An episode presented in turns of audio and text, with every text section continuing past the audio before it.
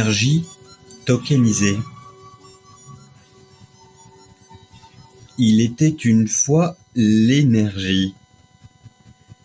Il était une fois les atomes mis en vibration les uns contre les autres. Il était une fois cette matière qui s'agglomère et qui finit par créer des gaz et des planètes dans des explosions gigantesques où de nouvelles matières sont générées. Elle est toujours là. Elle est toujours autour de nous. Elle nous traverse. Elle nous anime. Nous ne pouvons pas la renier. C'est elle qui a tout créé.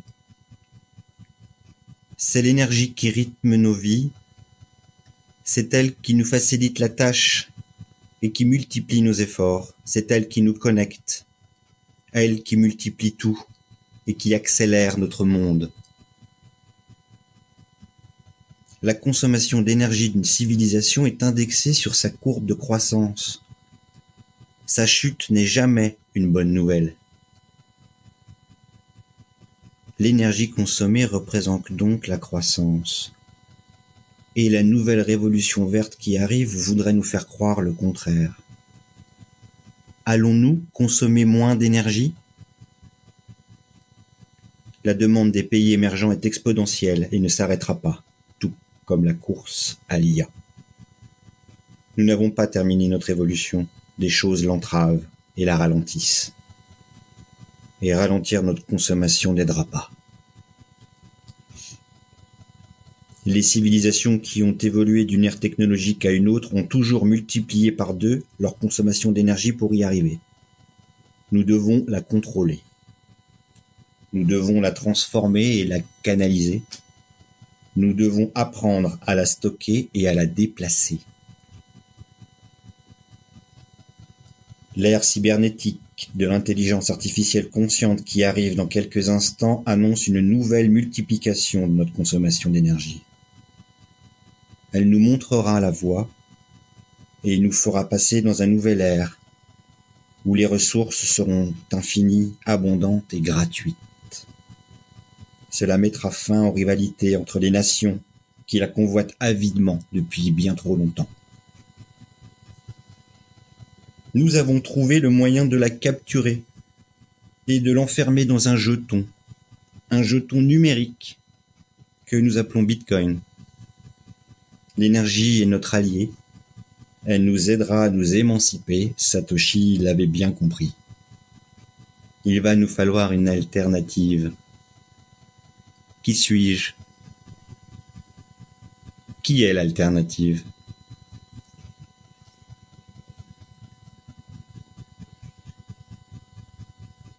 Eh bien, merci Gab. C'était une excellente euh, chronique, comme d'habitude. Et euh, en plus, euh, tu, devances un tout petit peu un thème qui va être abordé très bientôt dans deux semaines. Dans deux semaines, on va faire une émission spéciale énergie avec Sortie Elec, et on va parler justement euh, de, toutes, les, toutes les façons de devenir euh, éventuellement indépendant énergétiquement et voir aussi euh, comment on peut, comment on peut, si c'est possible, de, de, chez soi, d'alimenter le réseau Bitcoin avec, avec du renouvelable, entre autres. Donc, voilà. Bonjour Pandy. Enchanté d'être à tes côtés. Hello. Salut Pantamis, comment tu vas? ça va, ça va. J'ai, été un peu surpris par le froid ce week-end, donc j'ai eu un peu la crève là aujourd'hui. J'étais un peu, un peu dans le mal, mais bon là ça va mieux. Et bon bah j'espère que demain ça reprendra de, plus belle euh, tranquillement. Euh, ouais, je je sais pas. Je pense que, enfin, je sais pas où t'es sur Terre, mais euh, euh, si t'es pas trop loin de, de l'Europe, euh, genre France. en tout cas, je suis en Allemagne et, euh, et là, j'ai regardé la météo pour les 14 prochains jours, ça va descendre jusqu'à genre 1 degré. Donc, je sais pas l'Allemagne. Ouais, l'Allemagne c'est très continental. Mais là, là, nous là, on a fait un moins 10 degrés en, du jour au lendemain là à Paris. Ah ouais, ouais. ouais. Ouais, ouais c'est c'est ça qui se passe euh, en ce moment. Bah ouais, euh, l'hiver nous tombe dessus. Bon bah tant pis, hein, c'est euh, c'est c'est. On passe de l'été à l'hiver directement. Il y a plus d'automne, il y a plus de saison. il y a plus de saison. Ouais, bah, T'imagines un peu, euh, voilà, alors bear market, euh, hiver, guerre, ça y a tout qui nous tombe dessus, c'est n'importe quoi. Mais bon, heureusement il y a Radio Voilà. hein, j'ai envie de dire. Voilà, ça. Voilà, heureusement, il y a encore Bitcoin. Aussi, ouais, mais ça c'est secondaire. mais euh, Ouais, alors, euh, important quand même. alors j'ai- je suis, euh, je suis très content de, de te recevoir parce que euh, au- aujourd'hui on va, on va faire quelques petits éclaircissements sur sur toutes sortes de choses comparées à, enfin, qui sont euh, re- reliées à, à Bitcoin, euh, notamment bah, les inscriptions. Alors on, m'a on m'a on m'a fait des reproches. on m'a fait des reproches euh, dans les commentaires. On m'a dit il faut pas dire euh, NFT pour Bitcoin, ça se fait pas. Ouais, bah ça, Alors, c'est- euh, c'est c'est du, c'est des termes, hein, mais bon, il y a, y des idées. qui- il y a- il y a- évidemment, si on utilise des mots communs, c'est aussi parce qu'il y a des idées communes quand même. Ouais, ouais. Oui, puis euh, bon, en même temps, justement, pour l'instant, on, on- c'est en train de, de, de- comment dire, c'est en train de se, se faire sur, sur Bitcoin. On est en train de chercher. euh, il y a toutes sortes de, de protocoles, il y a toutes sortes de mots qui émergent, toutes sortes de trucs qui sont repris d'ailleurs du langage, euh, du langage euh, qui vient d'Ethereum, hein, avec euh, BRC20, euh, BRC69, etc. Donc, euh, c'est sûr que ça, ça va pas, ça va rester un peu, mais après. il y a, y y a des petits, des petites choses qui apparaissent qui sont bien sympas. J'aime bien le nom Runes. Runes, je sais pas comment on dit Runes, je pense. Euh, on va parler de tout ça. Je suis très content de, de voir les gens qui sont là. Bienvenue à ceux qui sont arrivés. Et puis, euh, et puis d'ailleurs, re- remercie encore euh, Gab. Je sais pas si, si, euh, jamais bah, tu, tu veux intervenir ou participer ou se mettre des idées. Et, et pareil pour tout le monde. Hein, si vous voulez prendre le rôle de speaker pour poser des questions, pour, bah, pour ajouter des idées, bah, n'hésitez pas. Salut Soso aussi que, que je suis très content de voir ce soir. Et euh, donc c'est ça, soirée euh, ordinaire, c'est tout. Est-ce que tu peux euh, Non, on va pas faire ça. J'ai une question pour ouvrir le bal. Je vais pas Allez. faire trop trop de. En fait, il n'y a pas de news intéressante ce soir. Il n'y a pas de. Je sais pas. J'ai pas envie de faire de news. J'ai envie d'attaquer directement le sujet. Euh, Est-ce que euh, il s'est- passé plein de trucs euh, avec euh, les, inscriptions sur Bitcoin récemment. Euh, ça va à la vitesse de la lumière. Est-ce que ça existe des ressources? Parce qu'en fait, en vrai, euh, je me suis dit, ok, il faut que je, me, renseigne quand même un petit peu avant de, de commencer l'émission pour pour que je sache euh, où, où, euh, dans quoi je mets les pieds, parce que je, bon, évidemment, comme tout le monde, je connais, mais je connais pas tant que ça. Et en fait, je pense qu'il m'est arrivé la même chose que Soso, c'est-à-dire que je suis arrivé sur, euh, j'ai commencé à me renseigner, puis je tombe sur un, tu sais, je tombe sur des trucs, je fais comme ah ouais, ah ouais, il faudrait que je recherche ça aussi, tu vois, il faudrait que je bosse là-dessus. Et là, j'arrive sur ce truc-là, je fais comme ah ouais, ah non, mais dans ce cas, alors il faut que je bosse ça, ça, et puis ça. Et puis après, je me suis dit, ok, mais d'accord, en fait, en fait je connais rien. C'est affreux. Bah, Donc- c'est sûr que ouais, c'est, ça demande, euh, enfin, même, même chez les gens dans, dans Bitcoin, euh, ça, ça utilise des choses qu'on n'utilise pas habituellement. Enfin, il y a, il y a plein de choses euh, étranges qui sont, qui ont émergé de tout ça, hein. C'est, Ouais, c'est en plus. pour te dire que même nous, euh, enfin, moi, euh, moi, je suis pas grand spécialiste de, de Ordinal. C'est juste que, bah, je l'ai vu émerger, j'ai suivi un peu la, la tendance qu'il y a eu. Après, j'ai pas non plus, euh, tu vois, j'ai pas non plus cherché à, à tester euh, les protocoles qui sont venus euh, derrière. Euh, Gilles, il a un petit peu plus travaillé le sujet. C'était plutôt Gilles Cadignan qui, a, qui avait pas mal, euh, par curiosité, qui avait beaucoup regardé ça. Après, j'ai- moi, je sais que techniquement comment c'est fait, tu vois, mais c'est, c'est une, enfin voilà, il y a, c'est, c'est, c'est des choses qui sont techniquement pas habituelles, et donc du coup, effectivement, il a fallu, euh, enfin, pour expliquer aux gens, il a fallu leur expliquer des, des choses qu'on pensait être anecdotiques au départ, et puis qui en fait se se sont avérées être clés pour faire tout ça. Et justement, est-ce que ça existe des, des ressources euh, bah, pour apprendre euh, Parce que j'ai lu un article, moi l'article qui m'a fait partir dans tous les sens, c'était un article de Bitfinex d'ailleurs, c'est marrant. Euh, ils ont un, ils ont un, un, un pôle éducation et genre il y avait un article. euh, attends, est-ce que c'est un renard que je vois là-bas? Je vous jure, il y a un renard. Il y a C'est un- pas mon un- image de profil. fucking renard qui est en train de courir devant moi. En tout cas, c'est pas grave. Euh... euh, ça, c'est vraiment marrant. Bon, bref. euh, donc, euh, euh, qu'est-ce que je veux dire? Oui, en gros, euh, donc je, lisais l'article de, de Bitfinex qui, qui, qui, en fait, il y avait toutes les bases dedans, ça parlait de tous les tous les protocoles, etc.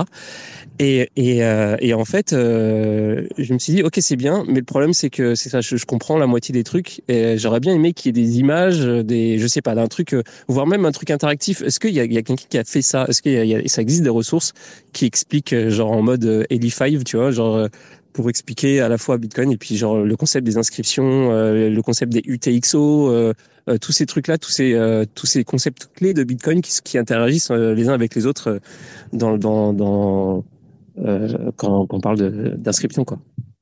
Bah, je pense que tu vas avoir du mal à trouver des ressources qui se on va dire qui sont qui s'organisent autour de la technique autour de Ordinals et de des inscriptions. Je pense que ça va être assez dur de trouver des ressources comme ça, simplement parce que tu as.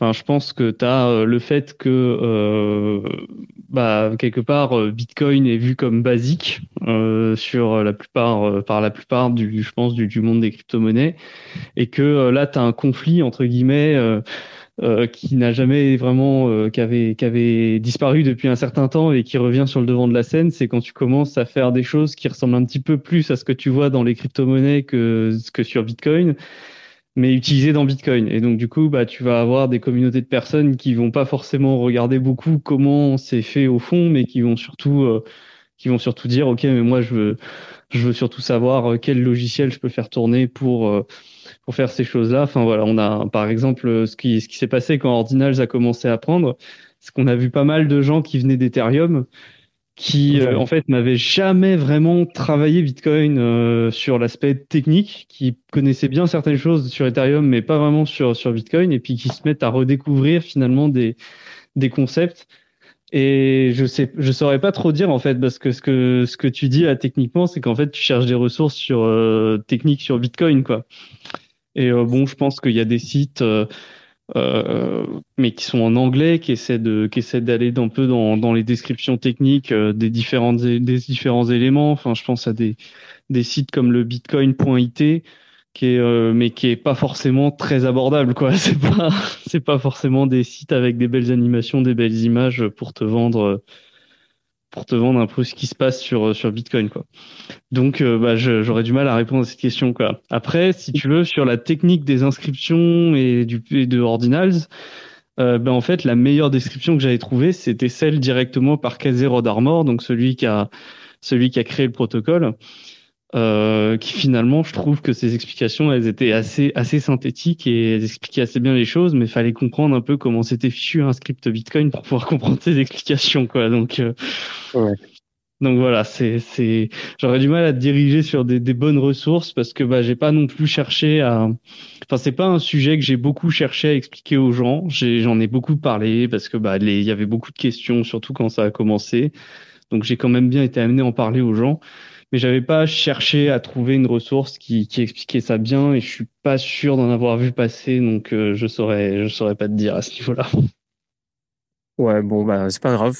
Mais c'est déjà, c'est déjà, c'est, déjà ça. Je, me demandais, mais ça se trouve si ça donne des idées à quelqu'un en fait euh, de, faire ce truc-là, parce que euh, j'ai, eu l'impression en, lisant ça que c'était en fait comme il y a, un petit côté expérimental, un peu, on a l'impression que c'est la, la, la ruée vers l'or, tu sais il y a un petit côté euh, nouveau trend, euh, euh nouvelle découverte, euh, des trucs, des mecs qui essaient de trouver des moyens d'optimiser et tout. Et en fait, c'est assez excitant à lire des articles là-dessus, et, et, ça te donne encore plus envie de, de comprendre comment fonctionne Bitcoin je trouve, comparé à juste prendre le truc euh, de but en blanc comme ça. Alors maintenant, je vais comprendre Bitcoin. Tu sais, c'est pas, c'est pas sexy en soi, vraiment. Genre, faut vraiment se, être intéressé, être dedans et tout pour, pour vouloir. Parce que là, je, je sais pas. J'ai trouvé qu'il y avait quand même, c'est vrai, un petit côté, euh, un petit côté sexy euh, d'attaquer le sujet Bitcoin par ce biais-là. Et je me suis dit, ah, c'est dommage qu'il n'y ait pas un truc qui, euh, qui explique euh, bien comment, c'est quoi les différents formats d'inscription, euh, comment il s'est inscrit où exactement, à quel moment, parce que chaque, chaque protocole a sa façon d'inscrire différemment et tout. Donc, je trouvais ça vraiment drôle, comme si c'était des teams différentes, enfin, tu vois. Euh, ouais, bien sûr.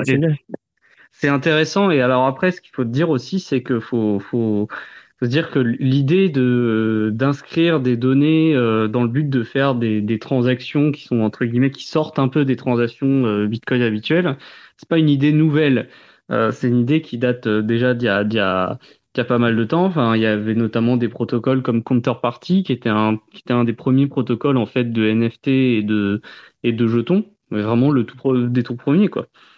Et euh, il y avait des idées de quelque part inscrire le NFT. Il y avait des donc euh, notamment les, les rares PP ou des choses comme ça. C'était des c'était des NFT qui étaient inscrits on chain, il me semble.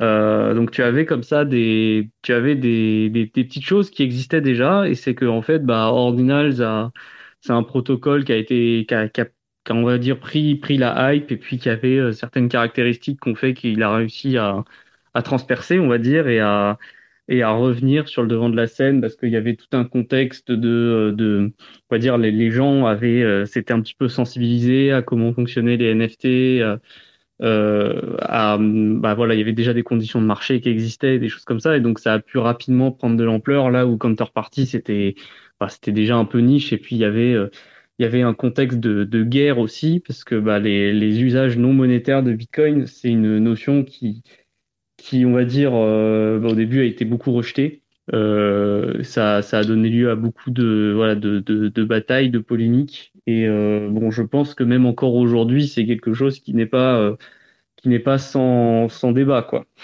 Voilà. Ouais, bah justement, c'était ça va être ma, ma, prochaine question en fait. Est-ce que, est-ce que bah, la question que je me posais, c'était ça, c'est pourquoi maintenant? Pourquoi Comment ça se fait que, comme tu disais, en fait, Counterparty, ça existe depuis super longtemps et tout, mais il n'y avait pas vraiment eu d'engouement particulier. Tout d'un coup, euh, pourquoi il y a cet engouement maintenant Genre, et pas euh, plus tard ou et pas avant. Est-ce que c'est euh, Je m'étais demandé justement si c'était à cause du fait que voilà il y avait plus il y avait une perte de d'intérêt pour les NFT sur Ethereum et que tout d'un coup les, les, mecs qui se sont dit venez on fait ça on fait ça sur euh, sur Bitcoin pourquoi ce serait marrant et ils découvrent qu'en fait c'est possible que voilà genre que oh tiens il y a des mecs qui commencent à dire ah tiens faudrait qu'on optimise ça et ça et là c'est parti en fait euh, en, je sais pas je, je, je me demande en, fait, euh, ouais, ouais. c'est c'est vrai que c'est c'est une bonne question parce que finalement quand on cherche un peu techniquement les les raisons qui font que Ordinals fonctionne bah finalement on, on a du mal à s'y retrouver parce qu'en gros ce qu'il faut ce qu'il faut dire c'est que euh, en fait, euh, donc Rod, euh, Kazé Rod Armor, il a fait, il a sorti Ordinal sur Mainnet en janvier euh, janvier 2023. Euh, donc c'est assez récent, hein, euh, ouais. mais en, en fait c'est c'est suite à la mise à jour Taproot qu'il y a eu sur Bitcoin. Et cette mise à jour, notamment, elle faisait sauter une limite sur la taille d'un de script de dépense. Donc tu sais quand tu quand tu bloques des bitcoins dans une adresse, c'est un script, on va dire, de blocage. Hein, un script, on appelle ça le script pubkey, qui correspond en gros à des conditions à remplir pour pouvoir dépenser les coins. Et puis bah du coup, les conditions euh, qui remplissent, enfin pour prouver que tu remplis les conditions, tu vas mettre un autre script qui s'appelle le script de dépense et qui lui est situé dans les entrées de la transaction Bitcoin. Et en fait, ce, script avait euh, jusqu'à jusqu'à jusqu'à Taproot, il y avait des limites qui étaient assez restrictives sur la taille de ces de ces scripts. Tu pouvais pas mettre des des très grands scripts de Bitcoin de dépenses avant euh, avant Taproot. Et Taproot a enlevé cette limite. Donc tu pouvais faire des très très longs scripts de dépenses avec Taproot. Et donc en fait, bah, suite à l'activation de, de Taproot, euh, Kazay, il a commencé à travailler à se dire mais est-ce qu'on pourrait pas exploiter euh, cette euh, cette euh, cette on va dire cette euh, absence de limite ouais. pour faire des choses un peu originales et notamment lui Kazé son son projet ordinal c'est un projet artistique son projet c'est c'était pas de enfin c'était pas forcément de proposer des NFT mais plus de dire bah voilà je vais je vais un petit peu euh, mettre des images dans la blockchain, euh, je vais un peu la, la, la, rendre un peu plus jolie, on va dire, avec des, des, des images, des choses qu'on pourrait lire depuis la blockchain. Ça, voilà. Alors, artistiquement, il trouvait ça un petit peu rigolo. Euh, et, euh, et puis bon, bah en parallèle, pour pour pour mettre de l'intérêt sur sur de, de l'intérêt un peu économique à créer euh, comme ça un peu de de l'art vivant sur une blockchain, il a il a il a combiné ça au protocole ordinal euh, qui est euh, une notation qui permet de faire en gros un NFT à partir d'une inscription. Et, euh, Et en fait, fondamentalement, on se dit, OK, donc en fait, c'est le, le fait qu'il n'y ait plus cette limite sur Taproot fait que ça rendait possible ces choses-là. Mais en fait, euh, il y a eu des réflexions ensuite euh, en disant, en fait, OK, ça, ça, le fait qu'on ait enlevé cette limite fait qu'on pouvait écrire quelque chose d'énorme sur une entrée de transaction. C'est-à-dire, dans une seule entrée, on pouvait écrire quelque chose de très gros pour pas cher, parce qu'il y a un autre paramètre qui rentre en ligne de compte, c'est que cette partie de la transaction où on écrit le script de dépense, euh, elle coûte moins cher que le reste de ce qu'on écrit dans la transaction. C'est ce qu'on appelle le witness, le témoin, parce qu'il témoigne qu'on remplit les conditions de dépense d'une adresse, des bitcoins d'une adresse. Euh, et donc, euh, et donc il était, il y avait un facteur 4 notamment, ça coûtait quatre fois moins cher d'écrire des octets dans le témoin. Donc on pouvait se dire ah bah voilà le fait qu'on n'ait plus de limite sur le témoin et qu'on arrive à mettre de la donnée dans le témoin, ça coûte beaucoup moins cher et c'est ça qui explique que Ordinals euh, a, a, pris de l'ampleur. Et en fait c'est un peu plus compliqué que ça parce que euh, on aurait très bien pu faire Ordinals sur des versions euh, de Bitcoin qui n'ont pas Taproot. On aurait très bien pu le faire. Seulement, il aurait fallu découper en plusieurs adresses. Donc, il aurait fallu faire une dépense de plusieurs adresses en même temps. Euh, parce qu'on avait quand même des limites assez hautes déjà en fait sur les tailles de, ce script qu'on appelle le témoin.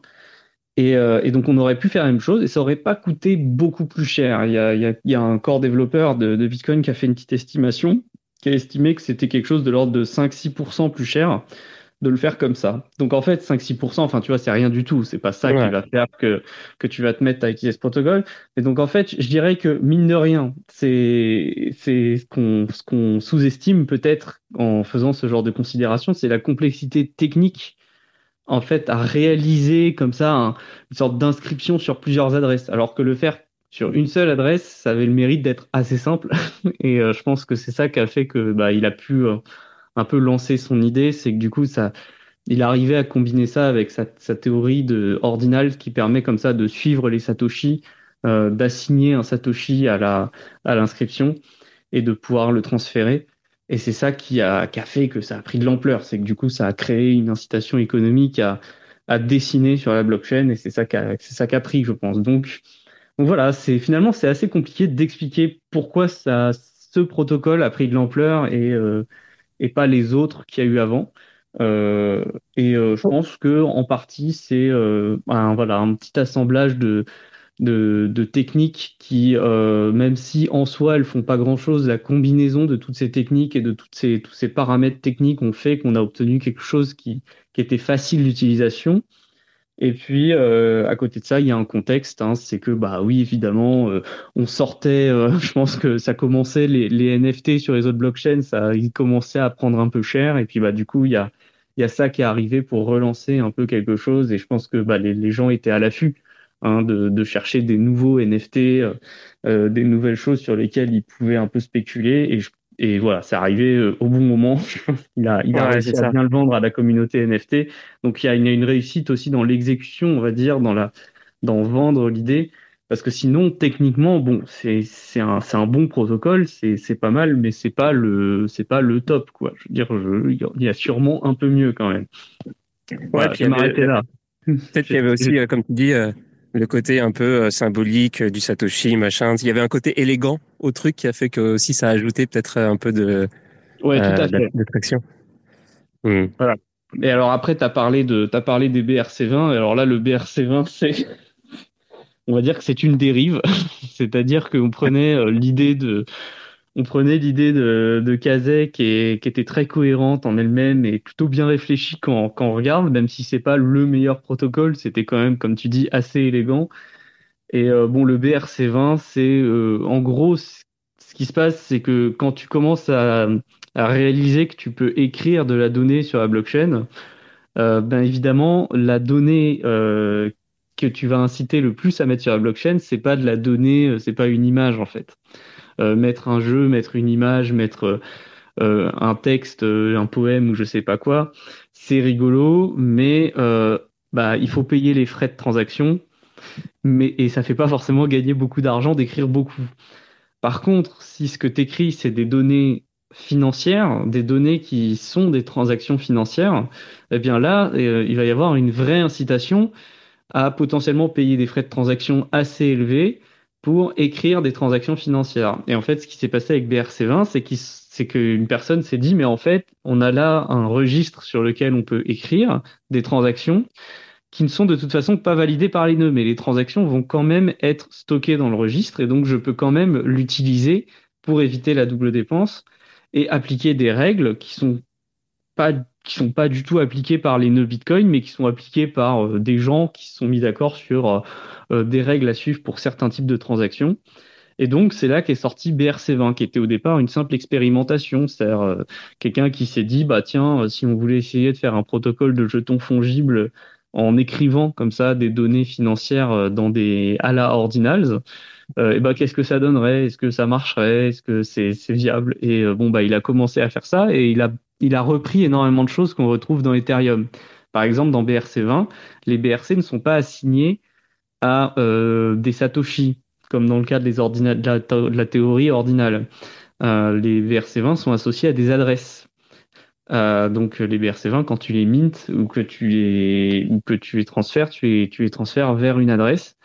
Et donc du coup, bah, on a ça, c'est quelque chose qui est, qui est très, enfin, qui est très proche des, comptes sur Ethereum, les accounts sur Ethereum, alors que sur Bitcoin, on n'a pas ce système d'account normalement. Euh, et puis, bah, du coup, ça a fait aussi que les gens se sont mis à, à minter des jetons. Euh, des entreprises ont commencé à proposer des, des, contreparties aux jetons, et donc ça a fait prendre de la valeur aux jetons. Et naturellement, ce qui devait se passer euh, a commencé à se passer, c'est que bah, finalement, si tu peux créer un jeton pour lequel il y a une valeur associée, euh, si tu peux le créer, si n'importe qui peut créer un jeton, parce que c'était ça une, une, feature de BRC20, c'est que n'importe qui pouvait créer les jetons qu'on prévoyait de déployer avec le, protocole BRC20, euh, eh bien du coup, la personne qui va créer les jetons sera prêt à payer un prix en, en frais de transaction qui est à peu près égal à la valeur du jeton qu'elle qu'elle va tirer finalement. Et donc du coup, tu t'es retrouvé comme ça à avoir des gens qui ont, qui a de plus en plus d'inscriptions de, de ordinals, euh, mais qui sont en fait des BRC20 on-chain, jusqu'à ce que ça représente carrément la majorité des transactions sur la chaîne.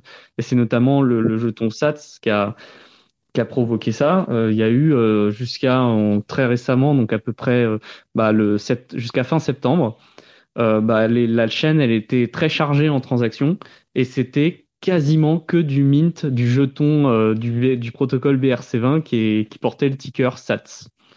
Donc donc c'est pas du tout, enfin c'est vraiment pas négligeable. C'est vraiment ça a vraiment eu un impact sur la blockchain qui est, assez gros parce que bah, les, les les mecs étaient prêts à payer cher pour ça. C'était pas du tout comme euh, ce qu'on disait au début des ordinals. On était, au début, on était un peu candide. On disait oui, les ordinals, bon, voilà, vu, vu le prix que ça va coûter de, d'inscrire toutes, tous ces, toutes ces images on-chain, ils vont pas être prêts à payer des frais très élevés.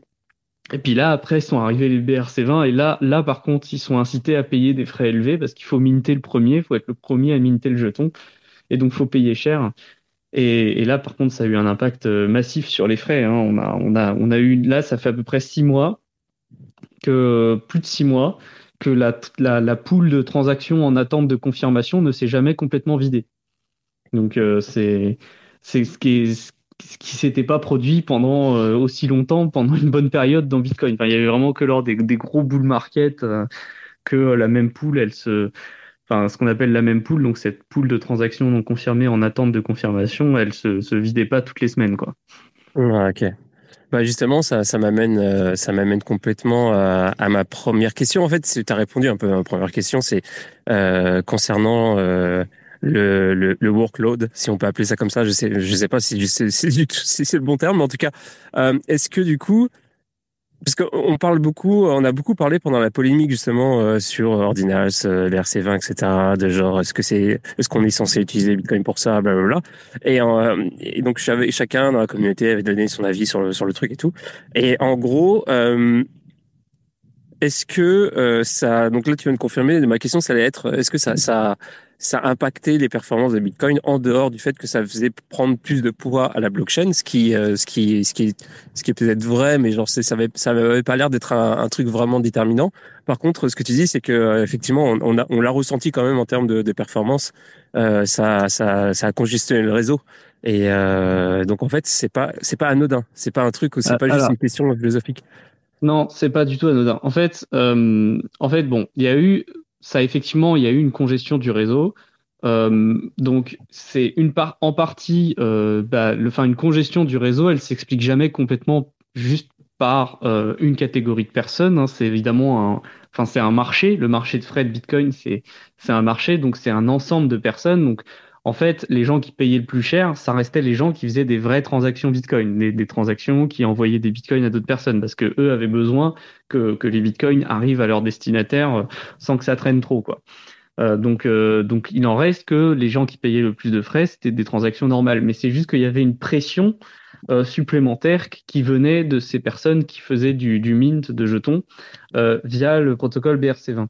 Là où ça a eu un impact très, très, très significatif, c'est sur ce qu'on appelle euh, l'UTXO7. Donc, c'est-à-dire que euh, les nœuds Bitcoin, euh, ils n'ont pas besoin de connaître tout l'historique de transactions, enfin, ils n'ont pas besoin de le retenir pour pouvoir valider les transactions, ils n'ont besoin que de se rappeler de quelles sorties de transactions n'ont pas été dépensées. Donc, ces sorties de transactions non dépensées, on appelle ça donc les UTXO. Et on appellerait ça, si on, devait euh, donner un nom un peu français à cette chose-là, on appellerait ça les pièces en fait, parce que c'est littéralement les choses que l'on peut dépenser, les UTXO. Euh, donc, euh, donc ces, sorties de transactions, il faut toutes les retenir et donc les nœuds Bitcoin maintiennent en permanence, et c'est ça le plus important pour eux, ils maintiennent en permanence un index de toutes les transactions, de toutes les sorties de transactions encore non dépensées. Et c'est ça qui représente l'ensemble des, des, pièces dépensables de Bitcoin. Euh, et donc, le, ce qui s'est passé, c'est que lorsqu'ils lorsqu'ils ont voulu mint, euh, il fallait mint vers une, une, adresse et donc ils essayaient de mettre un maximum de frais, mais il fallait quand même qu'il y ait une, une sortie avec l'adresse. Mais du coup, ce qu'ils faisaient, c'est qu'ils mettaient dans cette sortie la somme minimale, vraiment le minimum du minimum que tu peux mettre dans une sortie de transaction. Euh, et euh, c'était juste pour dire, bah, je veux que je veux que mes jetons euh, SATS, ils aillent dans cette adresse. Et ça, ils le faisaient pour toutes les transactions de Mint. Sauf que bah, les transactions de Mint, il y en avait vraiment beaucoup. Enfin, vraiment, il y en avait beaucoup, euh, beaucoup à faire. Et c'est à chaque fois une transaction avec une sortie. Et le problème, c'est que bah, cette sortie de transaction, elle est très très faible en valeur. Et le problème, c'est que si elle est trop faible, eh bien, tu n'as aucun intérêt à la dépenser. Euh, donc, euh, pour te donner un peu l'ordre de grandeur, je crois que c'est 294 Satoshi. Euh, il mettait 294 Satoshi en sortie de ces transactions. et donc, ça faisait plein de petites sorties de transactions comme ça, de 294 Satoshi. Et donc, l'index du nombre, enfin, l'index de toutes ces sorties de transactions non dépensées, eh bien, il a commencé à augmenter très, très, très rapidement. C'est-à-dire qu'en quelque chose de l'ordre de 3-4 mois, il a augmenté de 50%. Et donc, c'est vraiment énorme. Enfin, faut se dire qu'en gros, on avait comme référence de se dire, bon, euh, l'outil Exo7 dans Bitcoin, c'est 5 gigas. Euh, il y a un an, on t'aurait dit ça. Il y a un an, je t'aurais dit, bah, euh, les nœuds, il faut au minimum qu'ils aient 5 gigas de stockage pour conserver cet index des sorties de transactions, parce que cet index de, de, de, de, sortie de transactions, il est clairement pas, on peut pas faire moins, quoi. Enfin, il y a, y a, des techniques, mais en tout cas, on peut pas faire euh, moins si on veut avoir un index complet euh, pour pouvoir valider les, transactions. Et donc, euh, du coup, euh, là, actuellement, on est à 7,5. On est à, à peu près 7, 8 mégas, gigas, pardon. Donc, il a beaucoup augmenté. Et cette, cette donnée-là est très importante parce que il faut être capable de rechercher rapidement dans cet index les sorties de transactions qui sont actuellement en train d'être dépensées pour pouvoir valider les transactions. Donc c'est quelque chose qui est important pour la performance des nœuds aussi, c'est-à-dire pour la validation euh, des blocs, qu'elle soit suffisamment rapide, qu'il y ait suffisamment de sécurité sur le réseau. Et, euh, et, donc là, là, on a vu un impact qui était assez important. Parce que du coup, en fait, les personnes ne dépensaient pas ces petites sorties de transactions avec 294 Satoshi. Simplement parce que si elles le faisaient, bah, elles perdaient de l'argent, en fait. Elles n'avaient pas assez d'argent pour pouvoir prendre ces sorties et les dépenser. Parce que les frais étaient trop élevés pour ça. Et donc en fait, là, ce qu'on est en train d'observer maintenant, c'est le retour de bâton de ces choses-là. Euh, donc, comme je t'ai dit, le jeton SATS, il a son mint euh, s'est arrêté fin septembre, et c'était une des principales pressions euh, venant des BRC20 sur la congestion du réseau. Et donc, on a vu les frais du réseau chuter, c'est-à-dire qu'on est passé de 40 Satoshi à 1 Satoshi par byte. Maintenant, tu peux faire passer tes transactions à 1 Satoshi par byte le week-end. Ça passe, quoi. Euh, Et en fait, ce qui, est passé, c'est que bah, les frais de transaction ont chuté. Et donc, du coup, les personnes qui avaient minté des jetons SAT se sont mis à prendre toute cette petite sortie de transactions qu'ils n'arrivaient pas à dépenser parce qu'il n'y avait pas assez d'argent dedans. Et bah là, ça y est, ils commencent à les dépenser et ils font ce qu'on appelle des consolidations, c'est-à-dire qu'ils font des très grosses transactions qui prennent plein, plein, plein d'entrées pour faire qu'une seule sortie, pour agglomérer l'argent dans une seule pièce, si tu veux. Et donc là, on voit actuellement, c'est ce qui se passe en fait. Là, on, a, on, a, on a eu une réaugmentation du nombre de transactions en attente de confirmation. Et la majorité de, de ces transactions en attente qui payent très très peu de frais mais qui sont là en très grande quantité, ce sont les gens qui sont en train de commencer à reconsolider tout l'argent qu'ils avaient éparpillé dans tout plein de, sorties pour minter des jetons, mais ils sont en train de le reconsolider. Donc c'est une bonne nouvelle pour l'UTXO 7 parce que du coup, comme il y a plein plein de sorties de transactions qui sont dépensées pour créer très très peu de sorties de transactions, bien du coup l'ensemble des sorties de transactions va diminuer en taille. Euh, mais par contre, bah, du coup, ça fait qu'on a encore euh, plein plein de transactions qui sont en attente de confirmation. Cependant, là, ça n'a pas de gros impact sur les frais. C'est-à-dire que même s'il y a plein de transactions en attente, ce sont des transactions qui ne payent pas beaucoup de frais. Donc, si tu peux, si tu as besoin de faire une transaction Bitcoin rapidement, tu n'auras pas à payer très cher. Euh, j'ai mille questions. Je vais te les poser en rafale, comme ça, je les oublie pas et comme ça, je te, laisse te démerder avec ça. en gros, le, le, problème que tu viens de souligner, est-ce qu'il est résolu avec les nouveaux protocoles ou est-ce que euh, on va continuer à voir ce genre de phénomène-là euh, perdurer? Si on continue à voir ce genre de phénomène-là perdurer, est-ce que ce serait pas euh, parce qu'il y a quand même un avantage au fait d'avoir des inscriptions sur Bitcoin, c'est d'avoir le, fait de pouvoir avoir des inscriptions autres que des inscriptions financières qui restent là pour toujours. Donc c'est quand même quelque chose de super cool. Est-ce qu'on n'aurait pas un avantage à éventuellement, mais là c'est complètement fou hein, ce que je dis, mais éventuellement à, changer euh, euh, bah, en fait le protocole de Bitcoin pour faire de sorte à ce que les validateurs soient rémunérés un petit peu pour justement euh, faire que tout ça soit possible. Alors, je pense que bon, sur ce que tu appelles rémunérer les validateurs, je pense que ce sera jamais possible. parce, que, parce que ce que nous on appelle validateurs dans Bitcoin, ce sont donc les personnes qui font tourner un, un nœud complet, donc c'est-à-dire un, un programme qui va valider l'ensemble de toutes les transactions, tout l'historique, qui peut valider l'ensemble de toutes les transactions futures qui vont arriver. Euh, et donc ça, je pense qu'il ne sera jamais prévu de rémunérer pour, pour ça. Euh, donc je pense que ça, c'est pas envisageable simplement parce que techniquement, c'est compliqué de déterminer euh, qui valide, parce que si tu commences à rémunérer les gens qui valident, bah, du coup, il y a des gens qui vont de manière complètement factice créer plein de, plein de nœuds validateurs pour essayer d'être rémunérés au nombre de nœuds qu'ils sont capables de faire tourner. Donc, c'est pas une bonne chose. Donc, je pense que ce sera, ce sera, ça, ça ne sera jamais possible. Euh, après, ce que, ce que tu dis sur, euh, sur est-ce que ce problème, il est spécifique finalement euh, à la manière qu'on a de faire des inscriptions? Bah non, en fait, c'est, c'est quelque chose qui est plus spécifique au, au protocole BRC20. Euh, qui est un protocole qui a pas, euh, enfin, faut, faut, quand même se dire qu'initialement le gars qui l'a créé, c'était euh, juste un test rapide, quoi. C'était se dire, ouais, vas-y, j'ai fait ça vite fait, et puis regarde, tu peux déployer tes jetons, etc. Puis il y a des gens, on va dire, qui l'ont pris très au sérieux, qui ont commencé à faire des choses, parce que faut, faut bien te rendre compte qu'en fait, quand tu quand tu fais un quand, quand tu fais un, jeton, quand tu veux proposer un jeton, en général, tu veux pas donner les premiers jetons à n'importe qui. Tu veux essayer d'avoir euh, on va dire une approche euh, euh, raisonnée donc enfin je, là c'est un domaine où moi je suis pas je suis pas très calé mais bon je pense à toutes ces histoires de airdrop euh, où en gros tu essaies de sélectionner un peu les gens à, qui tu vas donner des jetons au début et tu essaies de, de faire en sorte de dire on va les gens à qui je vais donner des jetons au début, il faut qu'ils se soient signalés, faut que je puisse quelque part prouver que ce sont des vraies personnes. Euh, et là, dis-toi que pour le cas de BRC1, le gars s'est dit, OK, euh, un gars va, va lancer une commande qu'on appelle deploy, euh, qui va dire combien il y a de jetons, et puis après, tout le monde, n'importe qui, pourra faire la commande mint, euh, vraiment n'importe qui pourra dire je mint et puis il y a une limite maximum qui a été définie dans la fonction deploy de combien de jetons tu peux mint par commande mint euh, et puis euh, n'importe qui peut la faire pour récupérer des nouveaux jetons. Et donc du coup c'est vraiment dire n'importe qui tant qu'il arrive à faire des inscriptions BRC20 le plus vite que les autres pourra minter les jetons. donc tu vois qu'en fait c'est pas du tout enfin tu veux pas du tout t'y prendre comme ça habituellement dans des protocoles qui, cherchent un peu à avoir de, euh, la valeur. Et parce que ce qui, se passe quand tu fais ça c'est évidemment que bah les gens vont euh, des, des, les personnes qui commencent à voir qu'il y a de la valeur sur certains jetons vont se mettre à minter ces jetons avec le, maximum de frais possible pour qu'ils soient encore rentables donc c'est-à-dire quasiment la valeur du jeton et donc ça va, ça va naturellement créer une sorte de congestion sociale, si tu veux, où il y a une course à l'échalote entre toutes les personnes qui veulent minter euh, pour pouvoir minter en premier les jetons.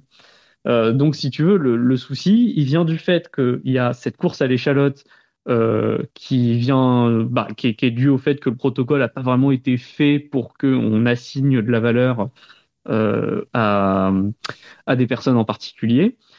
Euh, et puis, il vient aussi du fait que BRC20, il est basé sur des accounts, sur des, comptes, et que du coup, ces comptes sont basés sur des adresses, et donc, euh, du coup, il faut à chaque fois donner une adresse en sortie, et il n'y a pas de possibilité de, de reconsolider tout ça. Euh, et donc, euh, donc, en fait, voilà, c'est surtout le protocole BRC20 qui a été fait un peu, un peu comme ça, un peu à la va-vite. Et d'ailleurs, ce qu'on commence à observer qui est assez rigolo, je sais pas si tu as, si as, si as déjà vu ça passer dans ta, dans ta timeline Twitter, euh, c'est euh, Rotemaxi, qui est un, un développeur euh, qui a créé un truc qui s'appelle Sophone, euh, pour genre un siphon, mais pour le prononcer un peu différemment, où en gros, c'est un programme qui surveille les transactions de la même pool.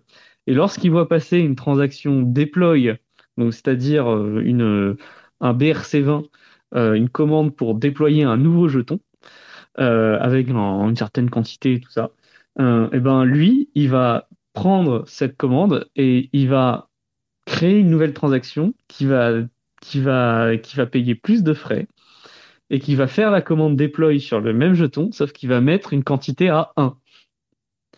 Donc en fait, c'est une manière comme ça de. Donc c'est une manière de, de dire. Exactement. Donc ça, ça, il y a un mec qui dit ouais, j'ai créé un jeton euh, 21 millions d'unités, euh, c'est euh, le SATS 2, tu vois, genre un truc comme ça. Bah lui, il va avoir créé une transaction deploy SATS 2 quantité 1. Du coup, tu peux déployer un jeton? Et c'est tout. ça c'est pas mal.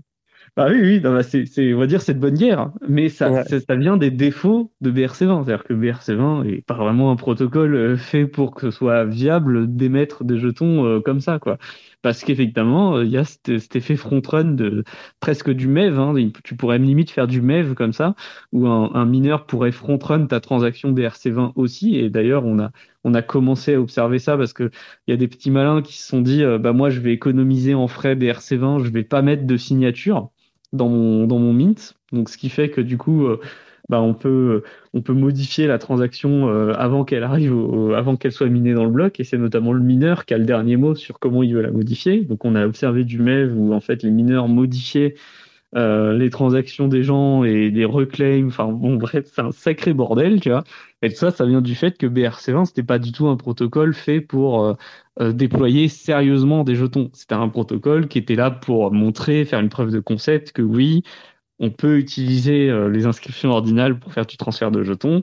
Et ça a donné plein d'idées à plein de gens, hein, parce que par exemple, on a eu des idées du type ce qu'on appelait le sovereign rollup, où euh, par exemple, tu peux à la place de mettre des dans, dans tes transactions ordinales, au lieu de mettre euh, directement des, des, transactions écrites en JSON, enfin écrites en texte, tu peux mettre un, un, un état de, de, de sidechain, donc euh, un peu là, ce qu'on appellerait un roll-up, quoi, et, et ça te permettrait d'écrire même carrément le, le, batch de toutes les transactions que ton roll-up a observé et de pouvoir le valider. Euh, et voilà, donc c'est complètement, enfin, on, pouvait faire des choses un peu plus intelligentes, mais c'est juste que BRC20, ça, voilà, ça a pris alors que c'était très très expérimental euh, que c'était pas du tout fait pour euh, devenir euh, quelque chose déployé à échelle industrielle. Et bon bah voilà, il y a eu cette période où bah euh, euh, je sais pas exactement, je, je connais pas toute l'histoire du jeton SATS. Euh, je, j'ai vu des gens euh, faire des conférences dessus, des choses comme ça. Donc il y avait l'air d'avoir quelque chose de sérieux derrière le jeton SATS. Et c'était peut-être ça l'erreur, quoi. C'était peut-être d'avoir essayé de, de, de faire quelque chose d'un peu sérieux sur un protocole qui ne permettait pas de le faire, en fait, qui était trop limité pour ça. Ouais. Mais, mais c'est pas pour autant que tu peux rien en faire. Tu peux faire des protocoles qui permettent de faire des, des trucs un peu plus sympas quand même. Ouais, bah justement, il y a, y, a, y a, plein de trucs qui sont sortis après. Alors, je, je, avant qu'on qu'on en vienne à, à cette étape-là, il y a il y a, y a, Finding euh, Spica qui veut parler, mais juste avant ça, je vais dire rapidement les parce qu'il y a eu des il y a eu des commentaires. Il y a notamment Soso qui a posté des, des ressources. Euh, donc euh, voilà, donc elle a posté une ressource de Bitcoin Magazine, aussi un autre euh, un lien vers Horde, Pool Space pour pour voir une version du même pool qui met en évidence les, les ordinaux. Donc ça, ça peut être intéressant. Et puis il y a Quark qui dit que c'est impossible de... De quoi? Je dis très stylé, je, je connaissais pas, ça a l'air assez stylé. Je regarde. Ah ouais, ouais. Hmm. Ouais, et puis, euh, ouais, bah moi je, je vais pas cliquer dessus parce que après ça va, ça va me faire partir. Euh, je vais, je vais plus euh, m'exprimer et ça va être compliqué. Mais euh, je regarde ça après. Mais euh, euh, et Quark qui dit on peut pas rejoindre le space. Je, j'espère que c'est résolu. Je sais pas, je sais pas si c'est toujours d'actualité en tout cas. Euh, n'hésitez pas à me dire s'il y a des problèmes. Euh, J'en profite pour dire euh, à ceux qui sont là, vous pouvez prendre la parole à n'importe quel moment pour pour poser des questions à Pantamis et puis ou alors dire dire des choses. bienvenue aux habitués, bienvenue à ceux qui sont pas habitués aussi. et puis vas-y, ça va, Fanny Spika Ouais, ça va et toi? Écoute, puisque Pantamis était sur le, le, sujet des BRC et qu'il a prononcé le mot de guerre, il a dit c'est de, bonne guerre, mais je crois qu'il prend pas cette guerre suffisamment au sérieux. En fait, les BRC, je, je bon, moi je suis un amateur euh, éclairé, donc je vais peut-être dire des conneries, il me corrigera. Il semble que les, que les BRC soient plus est-asiatiques que les ordinales, que les inscriptions euh, euh ordinales classiques, et surtout que Rodarman fondateur du protocole, euh, était complètement allergique au BRC. Donc, il est, il est, il est même susceptible d'avoir mis en place ce bot qui, qui, qui saccage tout le tout l'espace des BRC. Au début, les BRC c'était une merveille parce que si tu veux, c'était le coin euh, complètement décentralisé, sans airdrop, sans euh, sans directeur, sans rien du tout, un coin, voilà. Et puis les gens viennent, et puis soit ça marche, soit ça marche pas. Très vite, il y en a eu 30 000. Euh, maintenant, ces 30 000 sont coincés à cause du bot dont il a parlé, qui, qui court-circuite tout. Et au début, je me suis dit, bon, bah, c'est parfait, ce bot, il ferme le marché, donc les 30 000, ça va devenir des diamants. Et aujourd'hui, j'ai passé ma journée à, à, à, diluer toute ma position en BRC parce que j'ai compris que les BRC étaient morts. Parce que après avoir mis en place les BRC, il a mis en place le Pipe Protocol. Le Pipe Protocol est euh, une espèce de chose plus élaborée. Pantamis expliquera ça probablement. Et là, je me mets à minter sur Pipe mais j'ai été, mais, mais, mais, mais Rodarmor, le, le, fondateur, est fou. C'est-à-dire, au début, il voulait changer les numéros d'inscription. Tous les gens étaient, étaient en train de jouer leurs achats. Soit ils achetaient, ils achetaient les inscriptions sous les 100 000, soit sous les 10 000, soit sous le million, etc. À chaque fois que tu faisais un achat de ordinal, tu faisais attention au numéro d'inscription. Il a voulu bousiller les numéros d'inscription. Bon, on a fini par le convaincre de pas toucher à ça. Il n'a pas pu s'empêcher de bousiller les BRC mais il, n'empêche que les gens ont investi. C'est-à-dire, moi, aujourd'hui, j'ai vendu, j'ai mis en vente 60 coins. C'est de la folie. Ça faisait des mois que j'achetais des BRC parce que je, je, je considérais que, que, que, même les BRC avaient le potentiel de faire tomber toute la crypto. Parce que le, le, le BRC est le coin le plus indépendant possible. Maintenant, c'est vrai qu'au début, que, que comme l'a expliqué Pantamis, c'est une esquisse, c'est complètement maladroit, etc. Donc, j'ai pris un risque, mais je m'attendais pas à ce que à ce que ce soit aussi violent, quoi. Et... Ah, j'aime bien, euh, j'aime bien ta réaction. Euh, donc, quand le mec a mis en place le bot pour euh, réduire à néant les nouvelles, les nouveaux déploiements de, de, de tokens, toi, tu t'es dit, genre, c'est une opportunité parce que ce, les, les, trucs qui ont été déployés avant, ça devient, ça devient plus rare en fait. Ça devient comme des, ouais. des comme tu dis, t'es vraiment, t'es vraiment un dégène de fou. non, mais non, c'est relatif parce qu'il y en a 30 000. Il y en a, il y a 30 000 BRC, c'est de la folie. Mais, ouais, non, mais genre. Ça, je sais pas. C'est pas les SATs. Les SATs, moi, moi j'ai vite compris que c'était la poubelle, les SATs. C'est pas les SATs, c'est pas les SATs, c'est les, les BRC de la DeFi sur Bitcoin qui, qui, qui auront de l'avenir. Et tout ça est obligé de migrer sur le Pipe protocole. Alors tu vas sur, sur https de barre pipe.inscribe avec le E en forme de 3 euh, .land et là, tu trouves, il y a que, il y a que, il y a que 100 coins sur le Pipe protocole pour l'instant. Euh, moi, j'ai commencé à déployer et à minter là-bas. J'ai été obligé de migrer. Bah, heureusement qu'il n'a pas touché à, à, toutes les, à toutes les, les digital artifacts parce que je n'ose pas prononcer le mot NFT que, que, que j'ai acheté sur, euh, sur, l'autre bord. Parce qu'en fait, il y a deux versants. Il y a les images et les coins, si tu veux. Mais les coins, bon, ils ont été complètement bousillés parce qu'ils considéraient que c'était du garbage que c'était c'était de la merde et que et que les Chinois avaient bousillé son idée, etc. Maintenant, il a jamais prononcé le mot chinois, mais bon, c'était clair que c'était surtout est, asiatique, quoi. Alors, je vais euh, je vais rebondir sur euh, sur un peu tout euh, le, le, plus grosse partie de ce que tu as dit par rapport à, cette histoire de rareté, en fait. Et, et, ça rejoint une question que je voulais poser un petit peu plus tard. En fait, c'est une question double que je voulais poser à Pantamis. C'était alors, du coup, je court-circuite un peu le truc que je voulais dire après, enfin avant, mais qui était sur les autres euh, les autres protocoles. On pourra revenir après, euh, à la limite, sur euh, sur les autres protocoles qui sont arrivés après BRC20 et tout. Euh, si, euh, admettons qu'il y ait genre une, une, hype sur, en fait, on se met à, à, à mint des, qu'il y a des, des, protocoles qui se développent et qu'on se met à, à faire des, des shitcoins sur euh, sur euh, sur BTC à la place de sur Ethereum. Est-ce que déjà c'est possible techniquement? Est-ce qu'on va est-ce qu'on va envoyer euh, est-ce qu'on on va envoyer Bitcoin aux, enfers si, si si jamais ça ça arrivait s'il y avait vraiment un, engouement pour pour des alts produits sur Bitcoin? Et la deuxième question c'est est-ce que justement cette hype pourrait pourrait arriver sachant qu'effectivement il y a quand même l'idée que tout ce qui est inscrit sur Bitcoin euh, est là pour euh, toujours en fait. Et donc il y a quand même un côté hyper euh, séduisant euh, qui pourrait séduire en fait beaucoup de gens, des gens qui veulent inscrire absolument tout et n'importe quoi. C'est pas seulement des coins, ça peut être genre tout. En fait, tout ce que tu, tout ce que tu veux inscrire pour toujours, tu le mets sur Bitcoin. Et genre bon pour jusqu'à maintenant, ça a toujours été possible, mais ça avait pas vraiment eu aucun engouement particulier. Et là, tout d'un coup, euh, avec justement Ordinals, BRC20 et tout, peut-être qu'il y a, il y a une brèche qui s'est ouverte et que euh, tout d'un coup, euh, les gens commencent à se dire, mais en fait, finalement, bah, c'est, c'est Bitcoin. En fait, c'est, c'est pas juste un truc pour transférer la valeur, c'est aussi le, le, registre mondial, en fait. C'est ça disque dur mondial. Deux petites remarques avant de laisser la parole à Pantamis. En fait, Michael Saylor, quand il a découvert les ordinals, il avait commencé par prendre l'exemple de mettre son testament et le shitcoin que tu as évoqué, pour moi, c'est le SATS, parce qu'il n'y a rien derrière le SATS, alors qu'il y a parmi les BRC20 des projets de DeFi très sérieux, derrière lesquels il y a vraiment des, sites qui sont développés. Etc. Donc, tu as tout le paysage de la crypto qui est, qui est, qui est en miroir dans le Bitcoin, si tu veux. Et les, les shitcoins sont inévitables partout. Tu vas ouvrir un espace, tu auras des shitcoins. Est-ce que les gens vont les reconnaître ou pas? Je ne sais pas. Mais je laisse la parole à Pantamis parce que bon, c'est un peu technique quand même. Bon, euh, je, sur, tout ça, bon, je, vais juste repréciser que, comme je disais au départ, Kazé Armor, quand il a fait les Ordinals, c'était un projet artistique. Euh, et donc c'est pour ça qu'il aimait pas du tout les BRC20.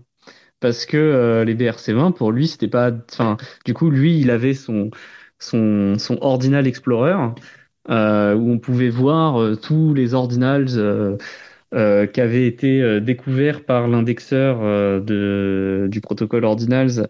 Et on pouvait voir toutes les images, toutes les petites vidéos, tout ça. Et puis bah, après, quand les BRC20 ont commencé à arriver, la seule chose qu'on voyait, c'était des lignes de texte sur fond noir qui n'étaient pas très beaux. Et, et, donc lui, bah, ça l'a un peu attristé parce que bah, lui, ce qu'il voulait, c'était avoir une image. mais on s'en fout. Il y, a, un truc qui s'appelle la liberté. Tu joues pas avec les ah, mais non, mais mais je dis pas le contraire. Je dis pas le contraire. Hein. Je, je, dis juste que j'explique juste pourquoi euh, lui, il a été euh, contre euh, les BRC20, euh, notamment parce qu'ils se sont mis à squatter son son registre à lui. Et voilà. Après, on après on peut on peut je, on peut dire ce qu'on veut. Hein. C'est c'est pas c'est moi je dis juste les je donne juste l'explication de pourquoi il était contre ça. Mais c'est comme euh, qui veut décider qui va Est-ce que tu peux laisser parler Pantamis et euh, après, tu, quand il aura terminé, tu, tu, tu, pourras prendre la parole. Bon. Et bon, ça, c'est juste pour la, la, raison pour laquelle lui, il était, il était contre. Hein. Moi, je, je, je n'exprime pas d'opinion sur ça. J'estime je, que rentrer des données financières, euh, c'est quelque chose de très légitime sur le registre Bitcoin. Et comme tu, comme tu le disais, Radio Chat, c'est certainement quelque chose qui, cas de l'avenir, mine de rien, euh, de d'écrire des, des, des, données financières, mais qui sont pas forcément des données validées par les no Bitcoin. il y a notamment des, moi je pense des problématiques comme des protocoles de gestion d'identité décentralisée euh, qu'aurait fort à fort à apprendre de, de ces choses-là. Euh, parce que bah il y a besoin d'écrire des informations euh, sur les identités et ça peut être un, ça peut impliquer des, des données financières. Donc euh, donc il y a quelque chose de légitime à faire ça. C'est pas le, c'est pas, je remets pas en question cette chose-là.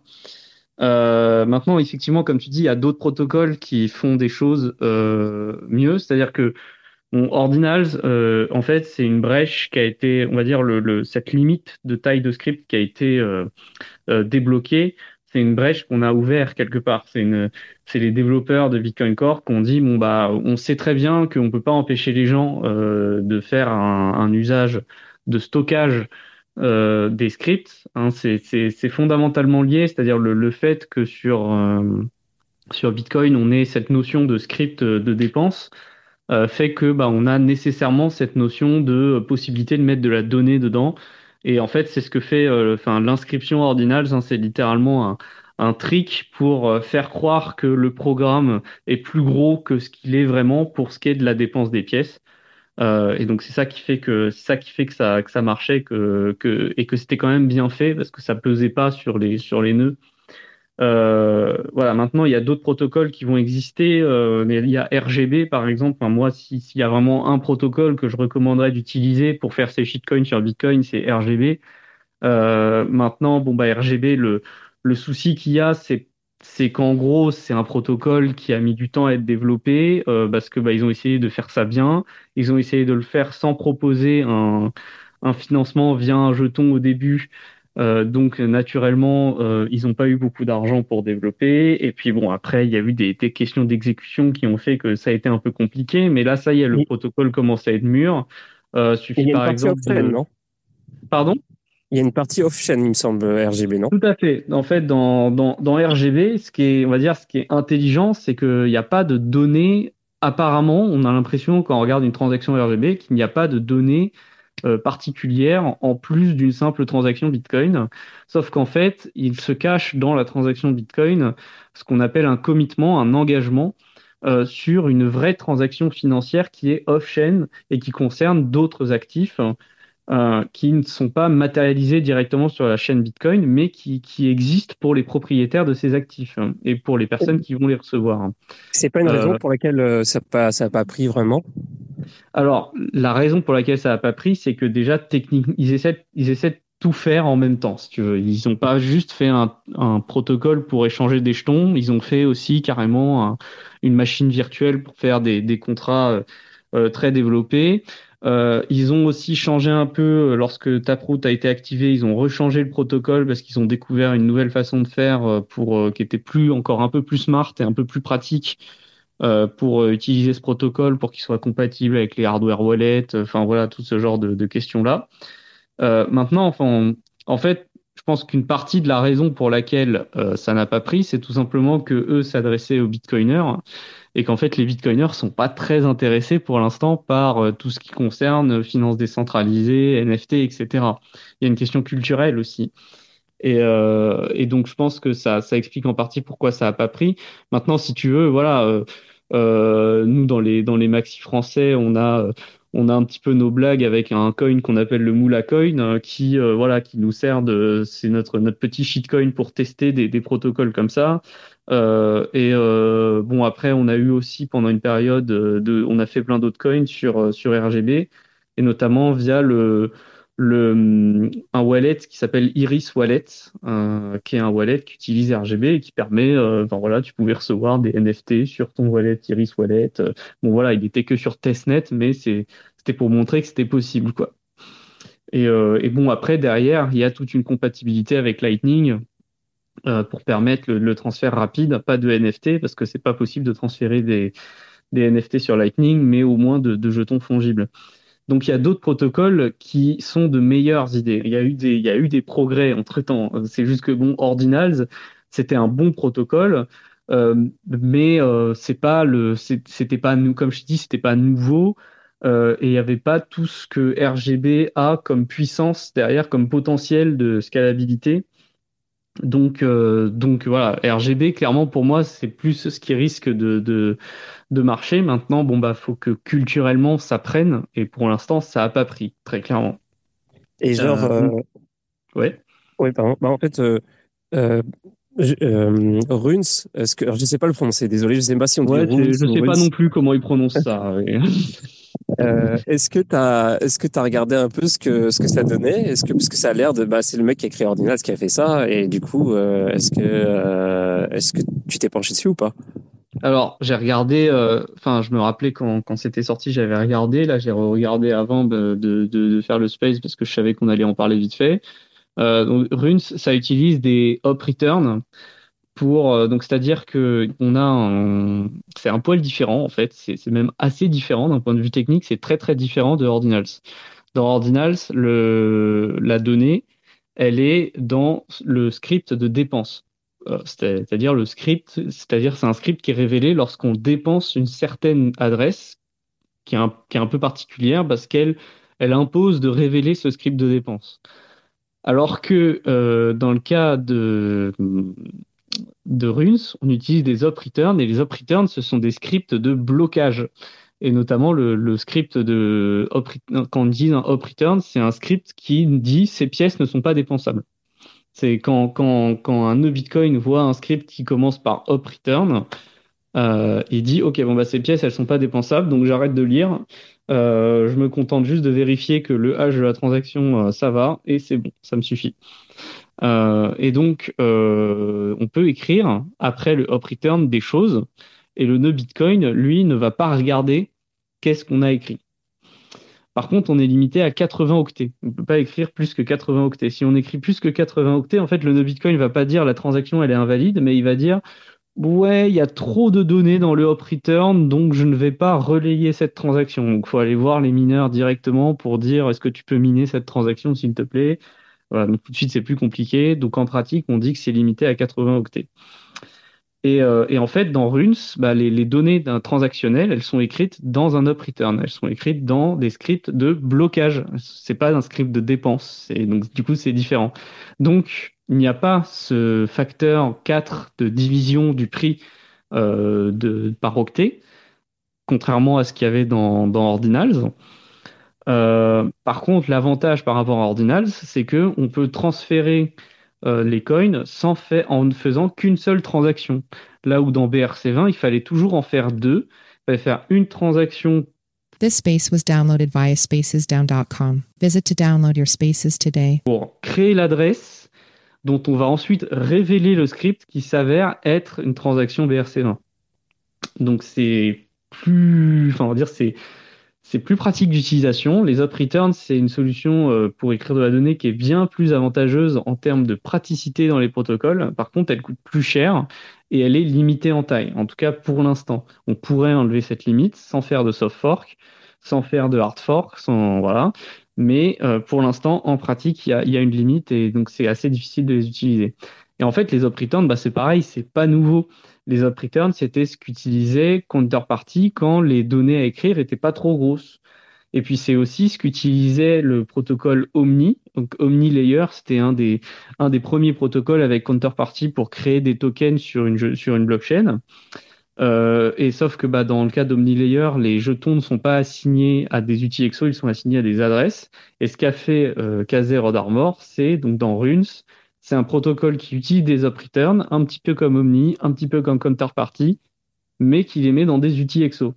Donc dans des sorties de transactions. Donc en fait, ce, qui va se passer dans une transaction Rune, c'est que tu vas avoir euh, une sortie de transaction qui, est accompagné d'un up return. Et si tu dépenses cette sortie de transaction, tu peux transférer les jetons qui sont dans les runes, euh, qui sont en fait des up returns, en créant un nouveau up returns quand tu dépenses cette première sortie de transaction.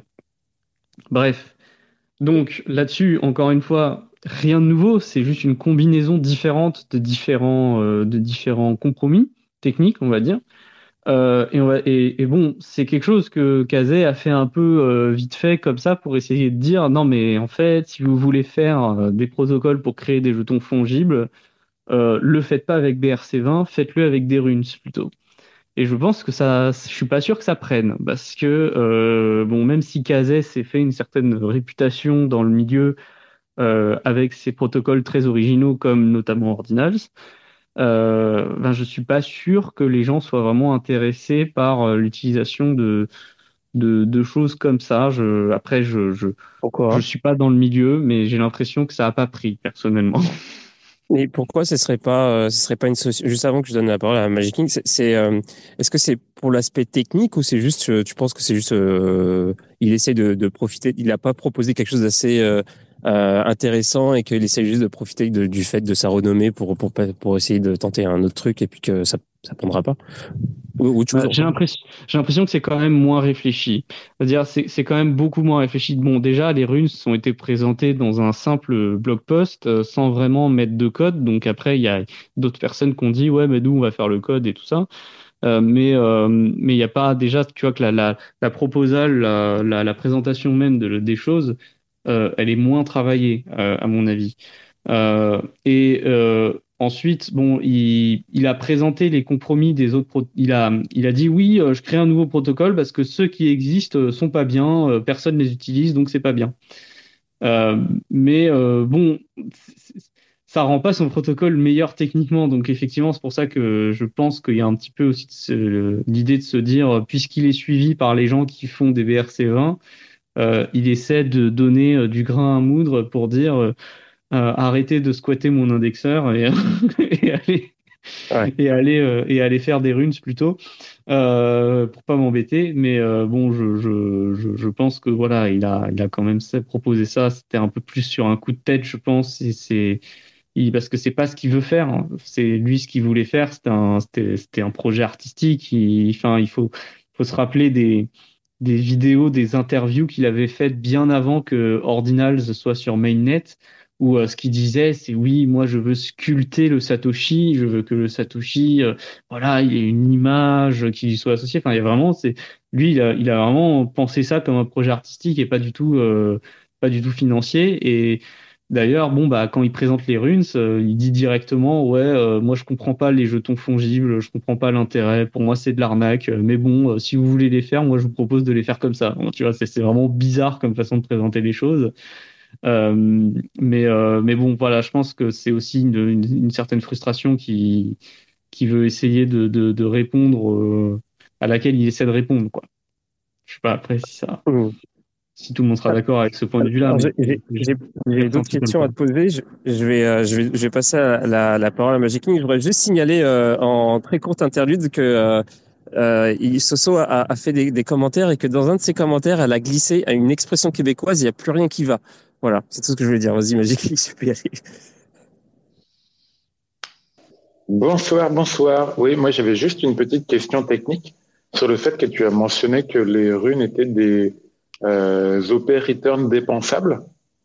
Euh, ça va un peu à l'encontre à, à l'encontre de ma compréhension du fait que l'OP return est un UTXO euh, trimable euh, qu'on peut enlever, qui n'est pas dépensable. Aussi, euh, est-ce que tu peux préciser ce que c'est qu'une rune? Yes. Alors en fait, c'est que l'UTXO qui peut être dépensé n'est pas l'UTXO, c'est pas c'est pas le hop return directement. En fait, le hop return est une autre sortie, euh, mais c'est juste que dans dans la transaction qui crée le hop return, tu as des vraies sorties en plus, tu as des vrais UTXO en plus du hop return, et c'est en gros, on va dire que l'une de ces sorties contient de manière un peu arbitraire les jetons qui ont été reçus via le hop return. Est-ce que ça te clarifie? Oui. Donc du coup, si je résume, une rune est une transaction qui contient un UTXO dont un return euh, spécifié par euh, l'implémentation et un blog post. Et euh, de ça, pour faire le transfert de l'information de l'op return, il faut utiliser une transaction non dépensée de la transaction qui opère le, le changement. En fait, en fait, en fait, il y a un... Enfin, moi, je, moi, le, le, la référence que j'ai par rapport à ça, c'est un autre protocole qui s'appelle BTCR, qui est un protocole d'identité décentralisée sur Bitcoin, mais qui est très peu utilisé aussi et qui est pas complètement fini. Euh, mais euh, donc, si, tu, veux avoir un peu une, euh, une illustration de comment les choses se présentent, mais avec des identités décentralisées, tu peux chercher les spécifications du protocole BTCR sur le W3C.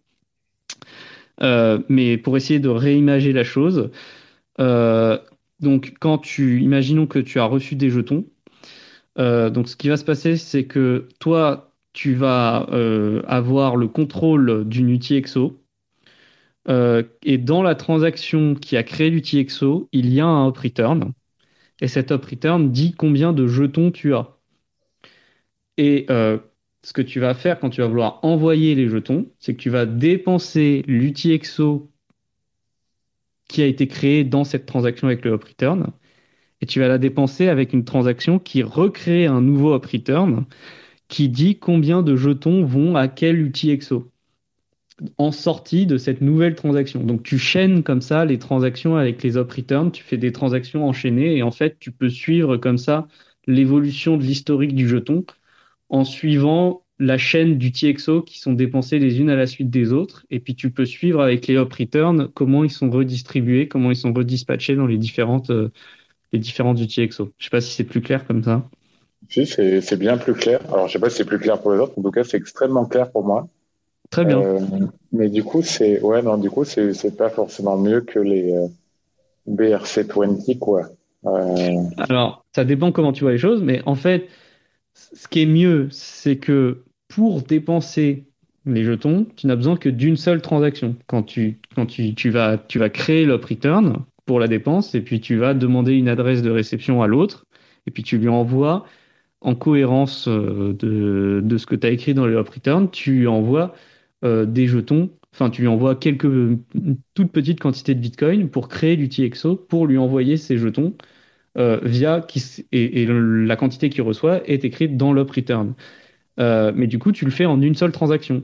Là où pour un VRC20, euh, il va falloir que tu fasses une première transaction pour créer l'adresse de l'inscription et qu'ensuite tu révèles l'inscription. Donc ça va faire deux transactions. Donc d'un point de vue pratique, il n'y a qu'une seule transaction. Donc ça, c'est pas mal.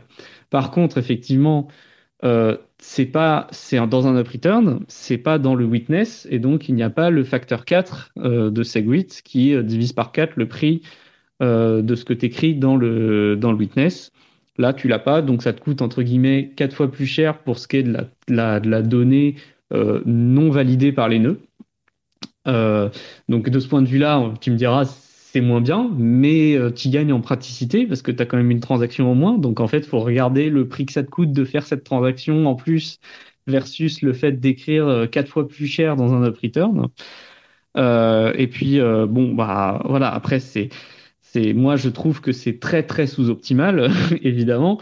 mais bon, vu sur quoi on partait de base, c'était pas de toute façon, ça allait pas être une ça allait pas être une super innovation. quoi. C'est pas aussi efficace qu'un RGB quoi, à ce niveau-là, c'est sûr. Oui, c'était précisément mon point aussi euh, sur le fait que c'était tout aussi débile. Euh, euh, principalement parce qu'il a introduit des enveloppes et un versionning d'enveloppes, tu vois, avec Ordinance, et que en fait tout simplement son, son erreur d'implémentation qui a résulté à des inscriptions qui étaient absentes, pour en avoir fait aussi quelques-unes, euh, c'était tout simplement plus simple de faire une mise à jour de l'enveloppe, euh, soit qui reprenait euh, ça. Il y avait même eu plusieurs propositions, notamment d'utiliser par exemple soit des nombres complexes ou quoi ou, ce genre de choses pour représenter les inscriptions manquantes, qui auraient pu être résolues autrement que par faire des up returns qui sont sous-optimales et, et je suis pas du tout d'accord sur le fait que genre le fait que, que ça fait deux, une transaction en moins, car une transaction non publiée est quand même une transaction existante, euh, dans le sens où tu peux les chaîner et tu peux les publier a posteriori. Euh, et c'est juste la transaction. Oui, mais ce que je viens de dire, c'est que ce que je veux dire avec cette histoire de transaction, c'est qu'il n'y a pas de transaction non publiée dans les runes. Vraiment, le hop return n'est pas une transaction. C'est juste de l'information en plus pour te permettre de comprendre comment on est censé avoir redistribué les jetons dans les nouvelles UTXO. Donc il y a, vraiment, enfin c'est vraiment une transaction qui contient toutes les informations. Il n'y a pas besoin d'une autre transaction derrière. Tu as vraiment besoin que d'une seule transaction pour dépenser des runes. Euh, maintenant, ce que tu dis sur le versioning. Ça, force le, ça force le reveal euh, de, de, par l'utilisation de l'operator. C'est ça que je veux ah, dire. Oui, Oui, oui, il n'y a pas de. En fait, il a pas. Tu peux pas préparer entre guillemets euh, en faisant un commit puis un reveal effectivement, mais en fait, le commit reveal c'était pas vraiment un avantage des ordinals, c'était plutôt un inconvénient, c'était plutôt une contrainte pour utiliser le witness. Et c'est pour ça d'ailleurs que euh, je disais que le, hop return est plus pratique parce que en fait, ben tu peux vraiment le reveal qu'au dernier moment aussi, si tu veux. Et c'est juste qu'il n'y a pas de, transaction de préparation. Et de toute façon, si c'est tes coins que tu dépenses, t'as pas besoin de, préparer une TX. Enfin, tu, fais la TX au moment où tu dépenses. C'est comme ça qu'on voit les choses habituellement. Et, euh, on va dire que voilà, le fait de, le faire dans le hop return, ça a l'avantage de pas euh, de décrire finalement le, la chose dans un état plutôt que dans une transition d'état. C'est un peu ça le, le, le, fondamentalement ce qui, ce qui posait problème dans Ordinals, c'est qu'on écrit dans la transition d'état, c'est-à-dire au moment où on dépense une coin, euh, on écrit de la donnée, alors que normalement la donnée tu veux plutôt la conserver dans l'état et l'état c'est les sorties de transaction, c'est pas les entrées quoi. Euh, donc c'est pour ça que tu as besoin que d'une seule transaction dans Runes. Bon maintenant euh, sur le reste des commentaires sur les numéros d'inscription et le versionning, il y a quelque chose que je trouve qui est, assez intéressant qu'on n'a pas évoqué, c'est que les BRC20 ils ont utilisé le même, ils ont utilisé le, même version, la même version que euh, les inscriptions ordinals euh, pour le, les, les, digital artefacts. Et euh, je pense que c'est ça aussi qui a, je pense, frustré un peu euh, c'est que les, le RC20 auraient pu dire plutôt que d'envelopper dans, dans, dans une enveloppe d'inscription avec le horde au début, ils auraient pu changer ça et mettre autre chose de façon à ce qu'au moins sur son Explorer, euh, sur son explorateur d'inscriptions, il n'y ait pas toutes les, toutes les inscriptions BRC20 qui soient, qui soient euh, affichées au même titre que, que le reste. Euh, donc c'est pour ça aussi, je pense qu'il a été un peu frustré de, de, voir que bah, les, les, gens se sont mis un peu à squatter sa version, la version qu'il voulait un peu artistique, alors que bah, du coup il y avait possibilité d'utiliser d'autres versions. Quoi. Est-ce que c'était la, la, la, malice ou ah. Pour, avoir, pour avoir été là, euh, et même j'ai dû avoir un record de euh, Ordinal Stone Hall euh, qui s'est passé sur Discord. Euh, il était là, c'est juste qu'il a rien fait. Euh, le, le, les gens discutaient sur le Discord d'Ordinal. Il y a le gars qui a lancé BR7 parce que ça le faisait marrer, tu vois, c'était juste un, un, projet à la con. Tout le monde s'est foutu de sa gueule. Et en fait, le truc a décollé, quoi. donc, je pense que c'est plutôt un oui, non, mais je dis pas que. Oui, non, mais je dis pas que je dis pas qu'il est pas responsable de la situation, hein, bien sûr, mais je pense que ça fait partie de sa frustration aussi, quoi. C'est que c'est que bon, c'est il, s'attendait pas à se retrouver à, à, avoir toutes ces inscriptions sur sur son explorateur d'images au départ, quoi. Mais bon, je je, je suis d'accord, hein, je, je dis pas qu'il est pas responsable de cette situation non plus. Hein, c'est et, et d'ailleurs, la réponse avec les rues n'est pas ouf, hein, donc bon, c'est. Voilà. Le truc, euh, le truc qui commence par horde. Bon, vous m'avez un peu sur la technique là, vous m'avez un peu perdu, mais genre ça, ça, ça c'est bon, j'ai accroché. Euh, sur, sur en gros, là, c'est en gros l'indexage, j'imagine, c'est le, le, le, truc qui commence par or, euh, horde euh, pour les BRC20 de la même manière que pour les ordinals. Est-ce que c'était fait exprès pour faire chier ou est-ce que c'était genre juste de, genre le mec il y a pas pensé? Alors, comme dit Magic King, en fait, c'était pas fait exprès. C'est juste que bon, bah, le gars, il avait lancé son idée, puis il avait pas, il avait pas pensé à changer son versionning. Euh, aurait pu lui dire. Il aurait pu lui dire, euh, est-ce que euh, si tu veux faire ça, est-ce que tu veux bien utiliser une autre version plutôt que Horde, euh, histoire que ça sépare un peu les usages. Mais bah, ça n'a pas été fait. Et puis en fait, après, c'est c'est toujours compliqué parce que tu veux, tu as plein de gens qui faisaient tourner un indexeur ordinal, mais uniquement pour les choses horde. Or, si tu veux que tes BRC20 ils soient utilisés facilement aussi par ces mêmes personnes qui ont déjà des indexeurs, ben, il faut qu'il y ait la même version. Et donc, en fait, un, tu te retrouves encore avec les problématiques d'effet de réseau. C'est que si tu voulais profiter de l'effet de réseau des ordinals en tant que digital artefact pour lancer ton idée de BRC20, bah oui, il fallait garder la même version. Donc après, voilà. de là à dire que c'est volontaire, non. Mais que ça arrangeait bien, oui. Euh, que le que la personne qui voulait pas qu'on squatte son son entre guillemets son ver sa version euh, il a rien fait. Oui il a rien fait non plus pour éviter ça. Donc euh, bon la responsabilité est partagée quoi. Comme d'habitude. Ouais je vois. C'est vrai je vois. Et donc du coup, je, je, pense que pour l'aspect technique, on est taillé quand même assez. Moi personnellement, je suis désolé, mais j'ai, euh, je suis trop limité techniquement pour pouvoir rebondir sur quoi que ce soit que vous avez dit euh, dernièrement. D'ailleurs, je voulais poser la question Magic King. à un moment donné, tu parlais de bon bah t'as as, lancé le truc avec les enveloppes. Est-ce que t'as est-ce que tu, tu avais fait une référence à une euh, alors ce qui semblait être une discussion ou un, un, peut-être un article un truc euh, enfin une séquence d'événements. Est-ce que euh, tu aurais un lien ou quelque chose qui permet de Ordinal. Euh, bah écoute, le Ordinal Stone Hall que j'ai euh, record en Scred se trouve sur un laptop qui a été déposé à une station-service en le 8 juillet et euh, ce laptop a été ensuite subtilisé. Donc je n'ai malheureusement plus les, les, le, recording en question. Ok. Bon. Mince. Un peu triste. Mais vu que c'est une histoire d'enveloppe, on peut peut-être aller sur, sur, le site de la Poste. non, c'était une très bonne blague. Non, je pense qu'il faut prendre la porte. Ouais, bon, bah tant pis. Euh, ouais, bon, bah et du coup, sinon, il n'y a pas, euh, comme comme j'ai demandé un petit peu en début d'émission, est-ce qu'il n'y a pas un un, un endroit euh, où il y a où ça parle de ça, genre à part apparemment Discord, genre il n'y a pas des, des articles, des ressources qui permettent de, de comprendre un peu le déroulé de, de tout ça et peut-être de, de comprendre en fait pour comment, dans quel ordre les trucs s'ajoutent les uns par-dessus les autres et je sais pas. Vous n'avez pas de de pistes moi, je dirais il faut écouter Pantamis parce qu'il il raconte très bien les choses. C'est vrai. C'est vrai. Merci. et, euh, et, alors, du coup, je, je reviens, j'ai envie de revenir à ma, ma question de tout à l'heure, parce qu'on n'a pas répondu à la question de tout à l'heure. C'est admettons que ça prenne. Admettons que ça prenne. Les gens utilisent euh, Runes, les gens utilisent euh, euh, euh, utilise RGB, etc. Tout d'un coup, genre, ça commence. tout, tout, il y a plein de altcoins qui naissent sur BTC. Il y a plein de, c'est, genre la ruée vers les les données sur BTC. Euh, et qu'est-ce qui se passe à ce moment-là? Est-ce que est-ce qu'on met à, genoux BTC Est-ce que c'est quoi le, le, futur de, de tout ça en fait? Comment, comment tu le vois toi?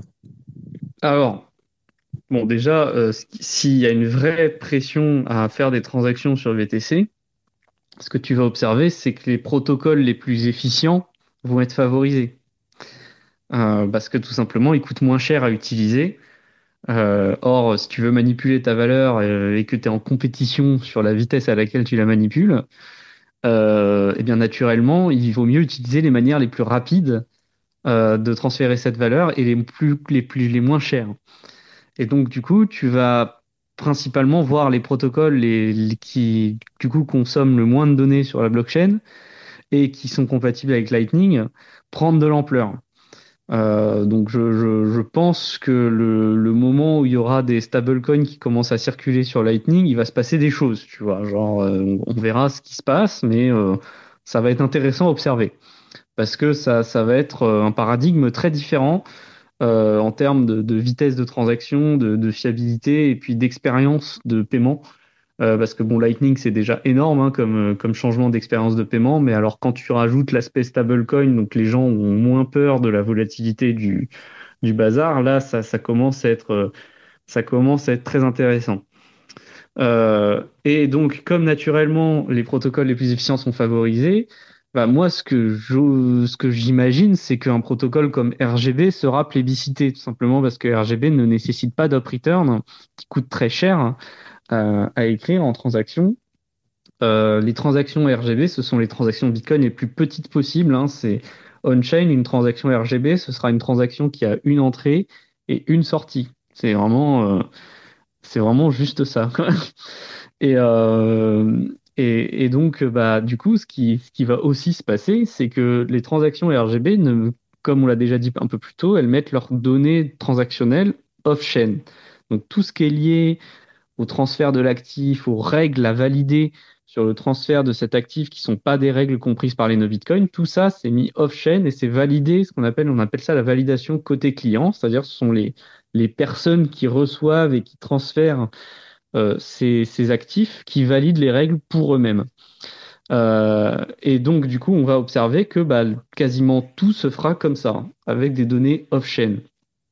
Et donc, du coup, bah, on pourra pas, il y aura pas de, enfin, c'est là qu'il faut pas s'inquiéter parce que pendant très longtemps sur Bitcoin, il y a eu cette censure euh, de, transactions qui ne sont pas des transactions de Bitcoin. C'est-à-dire, euh, il y a eu toute une, tout un épisode un peu de, tumulte sur les up returns, euh, notamment la limite d'aujourd'hui de 80 octets. Avant, elle était de 40. au début, il y avait, avait pas vraiment de limite, il y avait des limites beaucoup plus hautes. Puis, enfin bon, voilà, ça a été tout plein de, de combats de plein de personnes, de, de, pas de, je vais pas dire de lobby, mais un peu de communauté contre communauté. Euh, et ce qui est bien avec RGB, c'est que comme les données sont off-chain, eh on ne peut pas interdire une transaction RGB, on ne peut pas repérer une transaction RGB, on ne peut pas être sûr qu'une transaction est une transaction RGB, et il n'y a absolument rien dans la transaction qui montre que c'est une transaction RGB. Et donc du coup, bah, si ça se, s'il y a de l'attrait pour ça, eh bien il n'y aura pas de, contre-réaction euh, de personnes qui seraient opposées à cet usage. C'est juste pas possible pour eux de s'opposer à ça. Euh, simplement parce que bah, la manière qu'on a de, faire ces inscriptions, ces, engagements sur des données transactionnelles, euh, elle, est, euh, elle est complètement invisible pour les nœuds Bitcoin. donc, enfin pour des nœuds externes, on va dire, des, nœuds Bitcoin ne sont pas concernés par, ces transactions. Donc, bah, du coup, ça, va, fonctionner. Et après, bah, évidemment, si l'usage est très important, euh, et qu'il y a vraiment beaucoup de transactions, eh bien, on risque de se retrouver avec une pression sur euh, le réseau et euh, un effet de congestion. Donc après, RGB est compatible avec Lightning, donc on va certainement voir des gens aller sur Lightning pour faire des transactions, des transactions d'assets RGB. Par contre, ça peut pas transférer des NFT. Encore une fois, on peut pas transférer des NFT sur Lightning, c'est fondamentalement impossible. Mais euh, du coup, bah, il va y avoir cette petite pression transactionnelle, mais on va voir, je pense, un, marché de frais euh, enfin, qui, se, qui, est assez sain, je pense. Euh, et c'est comme d'habitude, en fait, les gens vont tellement prendre l'habitude de faire leurs transactions sur du Lightning, sur du off-chain, que peut-être que même on aura des moments où la, la, pression va redescendre et on pourra avoir des, des transactions très peu chères qui passent. Donc, bah, voilà, faut, faut voir, mais je, je pense qu'il faut, faut se rappeler que la, la viabilité économique, c'est ce qui à long terme fait que quelque chose se maintient ou pas. Euh, parce que bon bah voilà, il y a eu cet épisode sur les ordinals, sur les BRC20, euh, qui sont des protocoles qui, euh, d'un point de vue efficience sur de la donnée on-chain, sont bah, c'est vraiment pas très bon. Ça veut pas dire que c'est des mauvais protocoles, mais ça veut dire qu'ils coûtent très cher à utiliser. Euh, et donc, bah, on peut pas, ils, vont du mal, ils vont avoir du mal à se pérenniser s'il y a des protocoles concurrentiels qui sont beaucoup moins chers.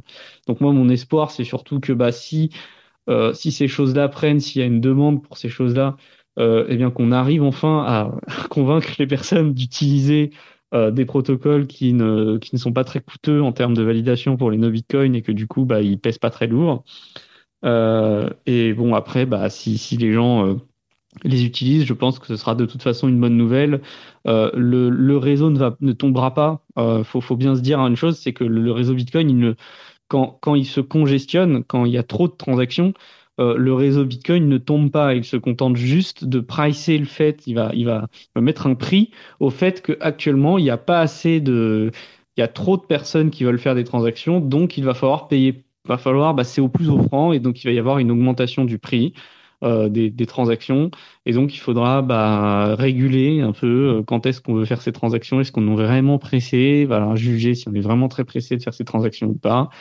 Euh, mais le réseau ne peut pas tomber. Hein. C'est-à-dire que le, le, le, réseau Bitcoin est capable de réguler la donnée euh, qui, lui arrive en entrée, informatiquement, il, ne peut pas tomber à cause de ça. Donc, euh, faut, le réseau, il sera toujours là, euh, il fonctionnera toujours. C'est juste que bon, bah, ça coûtera très cher de faire potentiellement certaines transactions. Mais voilà, ça dépend des périodes. Il y a des moments où ça coûtera cher, des moments où ça coûtera moins cher. On, verra en fonction de, de comment les gens l'utilisent. Ce qu'il ce qu'il faut se dire aujourd'hui par rapport à hier, par rapport à il y a, si on reprend Bitcoin il y a, il y a 4-5 ans, euh, la différence entre Bitcoin aujourd'hui et Bitcoin il y a 4-5 ans, c'est que il y a 4-5 ans, il n'y avait pas vraiment d'alternative. Si le réseau Bitcoin était congestionné, euh, il n'y avait pas de moyen de faire ces paiements sans payer de gros frais de transaction. Et aujourd'hui, on a des solutions alternatives. Si jamais on veut envoyer des bitcoins à quelqu'un et que le réseau est congestionné, on a le réseau Lightning et il fonctionne très bien. Il fonctionne vraiment bien. Enfin, les transactions avec les commerçants, ça se passe très bien. C'est une très bonne expérience utilisateur. Euh, on a des entreprises comme euh, A5 qui font des wallets qui sont très pratiques à utiliser avec euh, avec Lightning, qui permettent de rester souverain sur ses fonds. Euh, donc euh, ça, ça va. Voilà, on a des alternatives aujourd'hui pour continuer d'utiliser Bitcoin, même lorsqu'il y a une énorme demande et qu'on n'a pas les moyens de payer les frais de transaction. Euh, donc, donc aujourd'hui, c'est différent. Et je pense que c'est quand, quand, quand, quand la entre guillemets défi, la, DeFi, la, quand cette, cette, cet écosystème de finance basé sur Bitcoin va commencer à émerger et à faire pression sur la blockchain, euh, ben, il y aura, une, il y aura, je pense, un premier épisode de congestion du réseau où euh, bah, ces transactions vont prendre beaucoup de place et vont bloquer un peu, voilà, vont augmenter les frais de transaction. Euh, et puis, bah, petit à petit, comme, euh, comme on l'a fait nous aussi, ils vont apprendre la leçon. Ils vont apprendre que s'ils veulent, euh, veulent utiliser le réseau en restant peu cher, il faut qu'ils planifient à l'avance des canaux de paiement et qu'ils s'envoient l'argent via ces canaux de paiement. On commence à voilà, on commence à avoir un peu le dessin technique. Aujourd'hui, on a les moyens techniques de faire tout ça. Donc, bah, il y aura un premier épisode de congestion où chacun va apprendre sa petite leçon. Hein, c'est comme Binance qui s'est mis à Lightning après que toutes ces transactions de consolidation ne passaient plus. bah là, ce sera pareil. Euh, et puis euh, et puis voilà après il y aura après il y aura plus de congestion à cause de ça ce sera autre chose qui fera une congestion chacun son tour c'est c'est ça ce sera un cycle voilà c'est le cycle de l'innovation. C'est c'est pas très efficient au début et puis après ils apprennent à être efficients et et puis ça se passe mieux. Mais le réseau lui ne tombera pas il y a pas de souci. Donc tu as, lâché un, un mot clé pour éventuellement notre prochaine rencontre euh, euh, DeFi sur euh, sur Bitcoin alors? Bah écoute, RGB tend vers ce genre de choses, même si euh, ils vont pas te le vendre comme ça, parce qu'en fait ils ont pas envie, euh, euh, ils ont pas envie d'appeler ça de la DeFi, euh, parce que on va dire que le terme a été connoté pour les bitcoiners, le terme est connoté. Euh, mais ce qui, ce que peut faire RGB, en fait, c'est un, un paradigme de calcul. Donc il y aura des, c'est du calcul multipartie d'une manière un peu originale. Donc il y aura des il y aura, enfin, il y a des utilisations qui sont, qui me semblent légitimes, qui sont intéressantes, euh, que sur lesquelles le protocole Bitcoin a vraiment une plus-value. C'est pas juste une blockchain pour faire, euh, pour faire du clic, tu vois. C'est pas une blockchain pour, pour demander de l'argent à des VCs. C'est une blockchain pour, euh, parce qu'on en a besoin, quoi. Il y a des applications où, où on a bien identifié qu'on en a besoin. Et bon, euh, je, pense que RGB répond plutôt pas mal à ces choses-là, mais c'est qu'il faut que, pour l'instant, on va dire, c'est un problème d'adoption au niveau des devs. Euh, RGB n'a pas encore été adopté par les développeurs parce que c'est très difficile d'approcher ce protocole pour l'instant. Euh, voilà, bon, ça, il y a des efforts qui vont être faits pour rendre ça plus abordable. On commence à avoir des, notamment ces Bitfinex hein, qui qui commence un peu à pousser de plus en plus pour, euh, pour ça. Hein. Euh, à terme, il y aura le stablecoin sur RGB. Et bon, bah, je pense que quand tu commences à avoir euh, ce genre de, de choses-là, voilà, tu vois, tu commences à être sur des choses qui, qui commencent à intéresser pas mal de personnes. Le, le stablecoin en DeFi, c'est, je pense, quelque chose d'assez, d'assez fondamental. Et pour l'instant, il y en a pas vraiment sur Bitcoin. Il y avait, il y avait le stablecoin USDT de Omni, mais personne n'utilisait Omni. Euh, donc peut-être que ça va changer avec RGB. Hein, quand il y aura le stablecoin Bitfinex, euh, Tether, euh, Tether sur RGB, euh, peut-être que ça va changer. Ouais.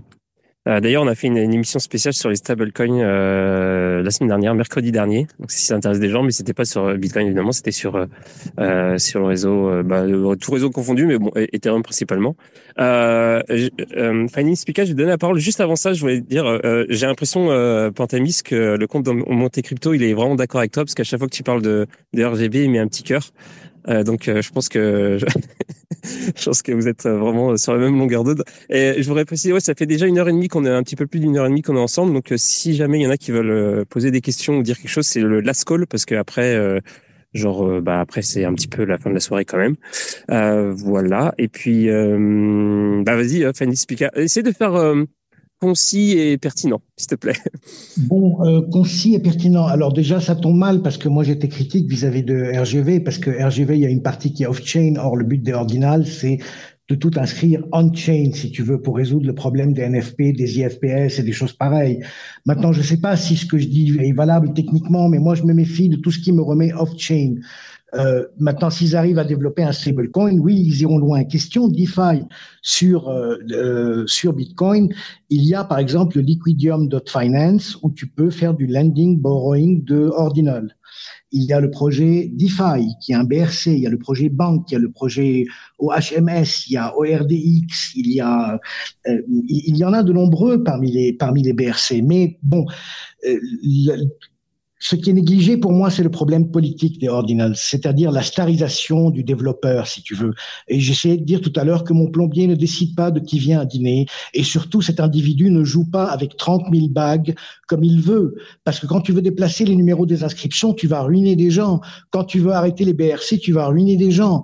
Donc il y a un problème de gouvernance sur les ordinals qui est un problème central, qui est presque aussi grand, sinon plus, que le problème technique. Voilà. C'est bref, c'est clair.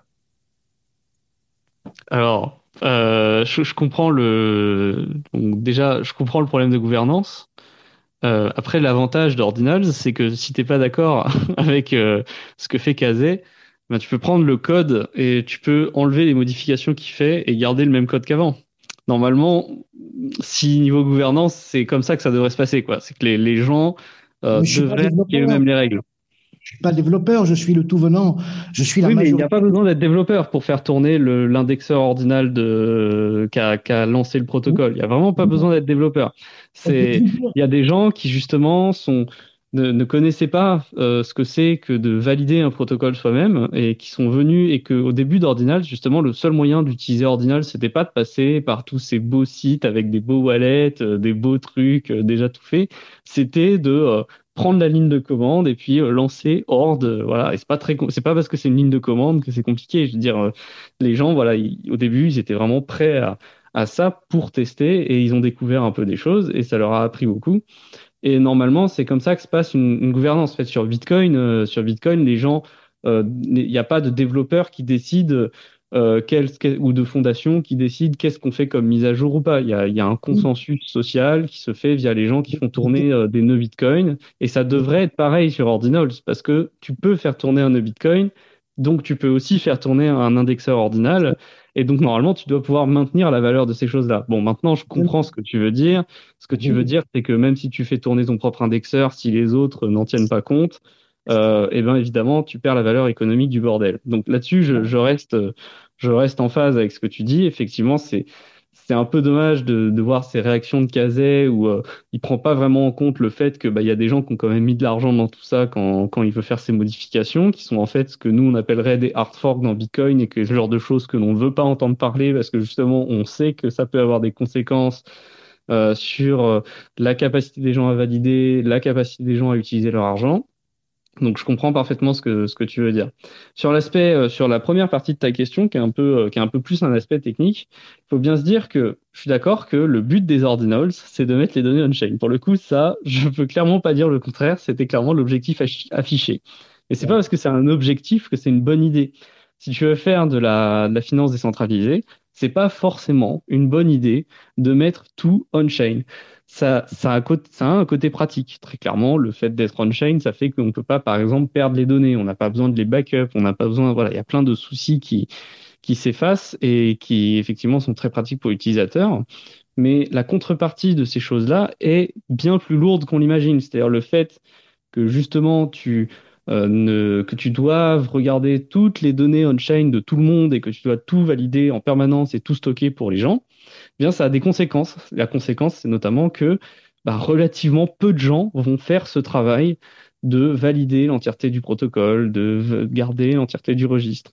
Et dans Bitcoin, on n'aime pas ça. On n'aime pas l'idée que euh, les gens ne soient pas en capacité de valider le registre. On veut qu'un maximum de personnes le soient. Et le meilleur compromis qu'on ait trouvé, c'est encore de mettre un maximum de, de poids de validation sur l'utilisateur lui-même et pas sur le réseau complet. Et donc c'est pour ça que RGB est bien mieux, euh, on va dire, il bénéficie d'une bien meilleure aura pour les bitcoiners que tous les autres protocoles qui permettent de faire des shitcoins sur Bitcoin. juste parce que simplement, on sait que ce protocole-là, il va pas forcer les no-bitcoins à faire plus de choses, à conserver plus de données, à valider plus de données, euh, pour permettre aux gens de faire ces innovations euh, un peu un peu DeFi, etc. Euh, donc effectivement, ça sera peut-être peut-être que ce sera moins pratique d'une certaine façon. On aura peut-être l'impression que ce sera moins pratique d'utiliser RGB. Mais en fait, tout ça c'est c'est vrai, mais c'est une question. C'est il faut regarder les détails. il faut regarder par exemple si tu ne pourras pas faire conserver les données par d'autres personnes et puis pouvoir les récupérer plus tard. Il, faut regarder ce, ce, genre de petites choses, notamment dans l'équipe qui travaille sur RGB, il travaille aussi sur un protocole qui s'appelle Storm, qui est un protocole de stockage décentralisé, mais qui est un stockage décentralisé où on paye, on paye le fait que quelqu'un conserve de la donnée pour nous et qu'il y ait de la donnée utile pour nous. Euh, et on peut faire en sorte que notamment on, on paye pour récupérer exactement la donnée qu'on avait donné au départ et que s'il ne donne pas exactement la même chose, il n'est pas payé. On peut faire des choses qui sont des genres d'atomic swap sur les données. Enfin, c'est... Après, je connais pas tout le détail, ils ont jamais été très précis sur tout ça, mais on va dire que les idées existent. Euh, il peut y avoir aussi des serveurs qui euh, euh, proposent de sauvegarder ce type de données, qui peut être chiffré hein, par la même occasion, donc il n'y a pas forcément de risque pour la confidentialiser. mais voilà, tout ça pour dire que oui, si d'un point de vue protocolaire, ça paraît plus dur à utiliser, ça ne veut pas dire qu'en pratique ce sera le cas. Il y a aussi, voilà, c'est aussi pour ça que RGB met du temps à être développé, c'est qu'il y a une question de, de, bah, de rendre l'utilisation pratique. Mmh. Et euh, ça ne veut pas dire que c'est infaisable, c'est juste que bah, il y a un peu plus de travail et la récompense en est que plus grande parce que bah, à la fin, on a un protocole qu'on peut complètement valider soi-même, on peut continuer d'utiliser le protocole Bitcoin tout à fait normalement et, euh, et en même temps, voilà, transférer des stablecoins, euh, faire des choses un peu plus enfin lier des identités. Enfin, bon, je ne vais pas citer tout ce qu'on peut faire avec de, des, protocoles informatiques euh, distribués comme ça, mais voilà, c'est un peu ça l'idée. Donc c'est juste pas le même objectif en fait. J'ai une remarque à faire. Euh, je pense que je vais voler les mots de la bouche de Finey Speaker en te, en te disant ce que je vais te dire. Euh, en fait, RGB, en fait, si tu veux mettre des données off-chain, en fait, pourquoi tu utilises Bitcoin? Pourquoi tu fais pas genre juste des NFT quoi? Sur euh, Ethereum. Eh bien, pourquoi tu utilises Bitcoin? Il bah, faut se rappeler un peu de. Enfin, c'est des choses que j'avais déjà, je pense, je me, je me rappelais, je pense, je l'avais dit au, au, space, premier space qu'on avait fait ensemble. La fonction de Bitcoin, c'est quoi? Fondamentalement, que résout Bitcoin? Parce que c'est finalement, comme tu dis, pourquoi utiliser Bitcoin dans ce cas-là? Parce qu'on veut résoudre le problème de la double dépense. Ok. Et la double dépense, c'est quoi? Le problème de la double dépense, c'est je te montre une transaction qui t'envoie de l'argent et il te faut une garantie qu'il n'y a pas d'autres transactions qui envoient le même argent à quelqu'un d'autre. Ouais, mais Ethereum le fait pas ça? Bah si, si, il le fait aussi. C'est d'ailleurs Ethereum, il reprend massivement des principes de Bitcoin. Il y a une blockchain par exemple. Il y a un registre. Et en fait, euh, c'est pour ça que tu as besoin de Bitcoin tu as besoin de Bitcoin pour prouver que mes données off-chain, là, que je te donne, euh, eh bien, euh, elles correspondent à une transaction et ce sera la seule transaction qui sera valide pour ce protocole qui envoie de l'argent depuis mon argent. Tu vois, c'est genre, je, je te montre des données off-chain qui prouvent que j'ai de l'argent. Ensuite, je crée une transaction toujours off-chain qui t'envoie de l'argent. Sauf que cette transaction, je vais l'ancrer dans une transaction qui dépense une certaine sortie de transaction sur le registre Bitcoin. Et c'est uniquement cette sortie-là que je peux dépenser pour, euh, pour valider, pour que ma transaction que je crée off-chain soit valide. Et je te présente le résultat. Et je te dis, voilà, ça c'est ton argent. Maintenant, c'est ton argent. Et tu peux vérifier toi-même que oui, euh, bah, cette transaction, elle, respecte les règles, que toutes les transactions précédentes qui ont fait que j'ai eu les fonds, elles respectent les règles, et à chaque fois, elles sont, ancrées dans la blockchain euh, de façon à ce qu'à chaque fois, bah, il n'y ait qu'une seule transaction qui soit valide et c'est celle qu'on te montre, justement. Ouais, mais le, le, problème de, en fait, vient pas de, enfin, le, le problème viendrait éventuellement de, de ce qui est off-chain. Si jamais tu, euh, genre, le serveur, il y a un problème ou quoi, le, le tout, enfin, le truc, euh, ton, ta transaction, elle, elle, vaut plus rien parce que le, ce qui, ce qui est censé être linké off-chain n'existe plus ou a été changé. Euh, donc en fait, c'est ça le problème. Ah je pense oui. que c'est ça l'idéologie de base de vouloir tout mettre sur la sur le sur la sur la sur la chaîne Bitcoin parce que c'est il y a, il y a un côté idéologique, un côté euh, euh, genre euh, par rapport au fait d'avoir quelque chose qui est éternel parce que c'est tout est sur la chaîne. Si tu dis genre ah mais on va mettre une partie off chaîne, ça brise complètement ce truc là et, et en fait ça, ça ça te fait revenir à tous les trucs qui existent déjà. euh, donc en fait tous les NFT et puis en fait tu vois c'est pas aussi attrayant euh, finalement. Je suis d'accord. En fait, en fait, c'est c'est exactement mon point, c'est de dire, en fait, l'objectif d'Ordinal, c'est de tout mettre on-chain. Ça, je suis d'accord. C'est-à-dire, c'est, je, je peux clairement pas dire le contraire. Ordinal, Kazé, il a littéralement euh, fait comme un projet artistique pour dire, je veux mettre de la donnée dans la blockchain qui soit jolie, quoi, que ce soit des images, que ce soit des trucs, euh. Euh, mais si tu veux faire de la, finance décentralisée, enfin de la finance, quoi, ton objectif, c'est pas de tout mettre on-chain. Ton objectif, c'est de faire de la finance, avant tout. Et si tu veux la faire efficacement, eh bien, la manière la plus efficace de la faire, c'est pas de mettre tout on-chain. C'est de, de- de juste résoudre le problème de la double dépense en utilisant la chaîne. Et tout ce qui est validation, règles très contraignantes qui viennent à côté, ça, tu le fais côté client. Et ça ne va pas on-chain. Et tu pourrais te dire, oui, mais bon, l'intérêt, c'est que ce soit on-chain. Ok, mais si l'intérêt, c'est que ce soit on-chain, fais-le on-chain. Mais si ton objectif de départ, c'est je veux faire de la finance, quel que soit euh, comment tu l'as fait, hein, je veux dire, euh, tu te fiches de savoir si ta finance, elle est on-chain ou, off-chain, quoi. Tu veux de la finance qui soit pas censurable. Eh ben, la meilleure façon, la façon la plus efficace de la faire, c'est quand même d'en faire un maximum off-chain. Et, et donc c'est tout. Après tu peux avoir un objectif différent, mais dans ce cas-là c'est juste qu'on n'est pas d'accord sur l'objectif et c'est très bien. Je veux dire c'est moi je suis pas euh, je suis pas fondamentalement contre l'idée qu'on met des données sur la chaîne, mais euh, par contre faut payer pour ça et c'est moins efficient si tu veux faire de la finance avec. Donc c'est tout. C'est mon point, c'était de dire que Ouais. à l'avenir, si la finance se développe sur Bitcoin, si c'est pas juste un usage monétaire, mais un usage financier un peu plus général et d'identité ou des choses de ce type-là, eh bien, les protocoles qui seront utilisés seront des protocoles off-chain parce que c'est plus efficient, ça coûte moins cher de les utiliser. Et s'il y a une pression parce qu'il y a trop de gens qui veulent faire de, utiliser des protocoles comme ça sur Bitcoin, euh, s'il y a une pression à utiliser des protocoles efficients, eh bien voilà, les protocoles efficients sont ceux qui sont off-chain.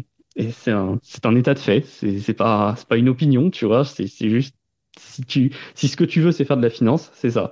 Peut-être qu'il y aura des gens, et il y en a d'ailleurs, hein, des gens qui seront prêts à écrire des trucs dans la chaîne. Tu retrouves de temps en temps toujours de, de temps en temps des petites transactions avec des gens qui écrivent des des, des mots. euh, euh, par exemple, euh, on a un développeur qui s'appelle Luc Dagière, il aimait bien écrire des des parties de la Bible dans, dans le blockchain Bitcoin. Bon, bah voilà, enfin, genre, moi, je trouve que ça n'a aucun sens d'un point de vue économique, mais c'est pas la question. Le gars veut faire ça, il fait ça, et il paye pour ça.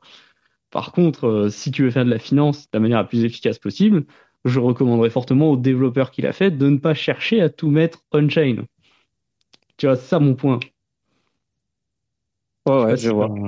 Ouais, je, je comprends tout à fait. En fait, c'est marrant parce que j'essaye de, de caser ça dans mon, dans mon algorithme euh, de, de hiérarchisation des, des, euh, des données intellectuelles. Non, mais en gros, parce qu'en fait, euh, il y a une part de moi qui me dit, genre, si t'es vraiment euh, euh, pro euh, décentralisation, t'es, t'es, comment dire, t'es, t'es, pro on-chain. Et en tout cas, et en fait, plus tu t'es là-dedans, plus tu vas loin dans, là-dedans, plus t'es maximaliste et donc plus t'es genre Bitcoin only et pas d'autres chaînes, etc. Et je dis pas, je, je parle pas par rapport à toi. hein, je dis juste comment je comment je j'essaie de, de de classifier euh, moi le, le tu le- tu le truc.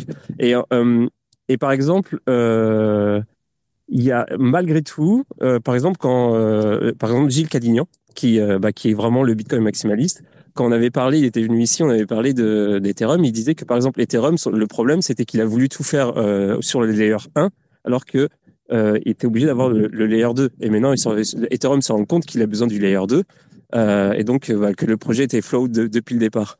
Et donc c'est marrant parce que il y a, y a comme une- un espèce de conflit dans ma tête en me disant genre, mais alors pour- comment on peut être à la fois genre pro euh, on-chain et en même temps vouloir euh, euh, euh, prôner l'intérêt du layer 2, sachant que bah, tu es un peu moins décentralisé quand tu pars, plus tu rajoutes des layers, le moins, le moins tu es décentralisé, si je dis pas de conneries.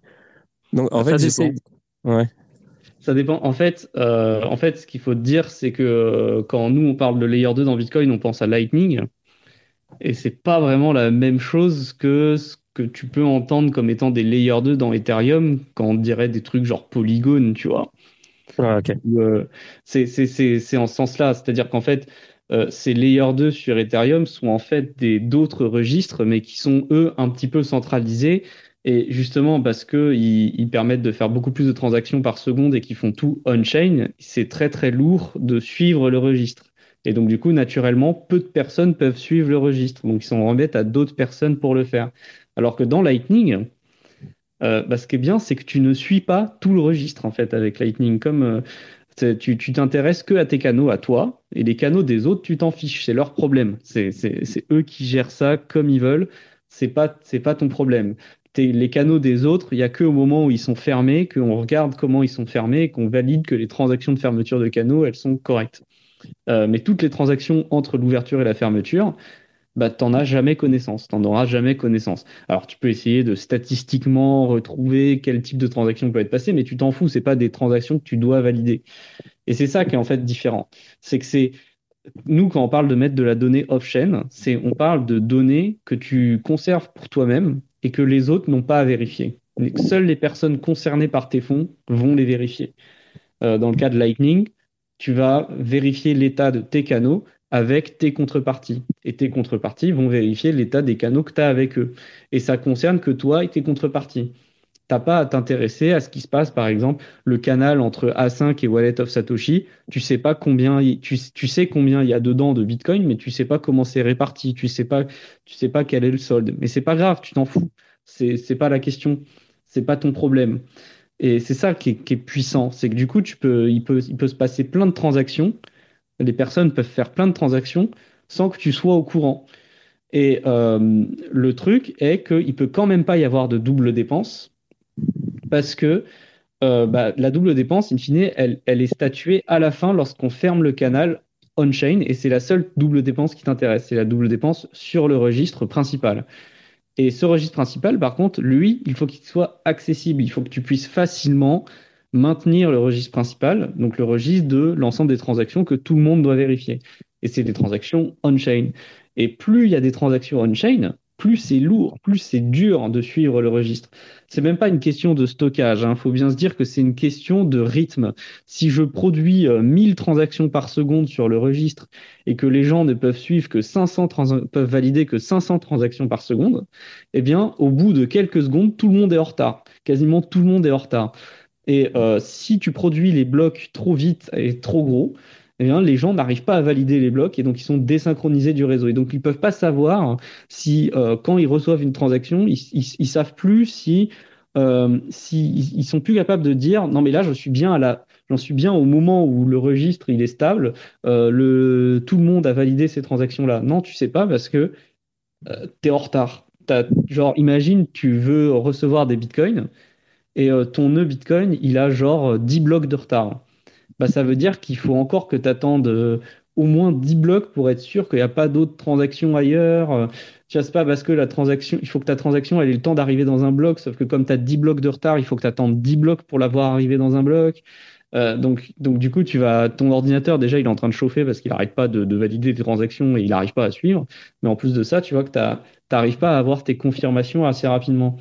Et dans Bitcoin, il n'y a pas ce problème parce qu'un bloc, tu vas mettre 30 secondes à le valider et il y a un bloc toutes les 10 minutes. Donc tu vas jamais être en retard. Il y a juste au début euh, où euh, ton nœud il va commencer au bloc 0, euh, tu vas lancer ton nœud Bitcoin, il est au bloc 0, il valide le bloc 1, le bloc 2, le bloc 3, etc. etc. Et il faut qu'il arrive jusqu'au bloc, actuellement ça doit être 810 000, 820 000 ou un truc comme ça. Et donc ça fait 820 000 blocs à valider. Mais dès qu'il est arrivé au bout, bah, il sait qu'il est plus en retard parce que euh, il voit que le dernier bloc il était par exemple il y a deux minutes. Or en moyenne un bloc ça met dix minutes à être miné donc il n'est pas en retard. Il sait qu'il est à l'heure, tu vois. Tu sais que tu as vu toutes les transactions qui ont été confirmées donc tu peux pas te tromper.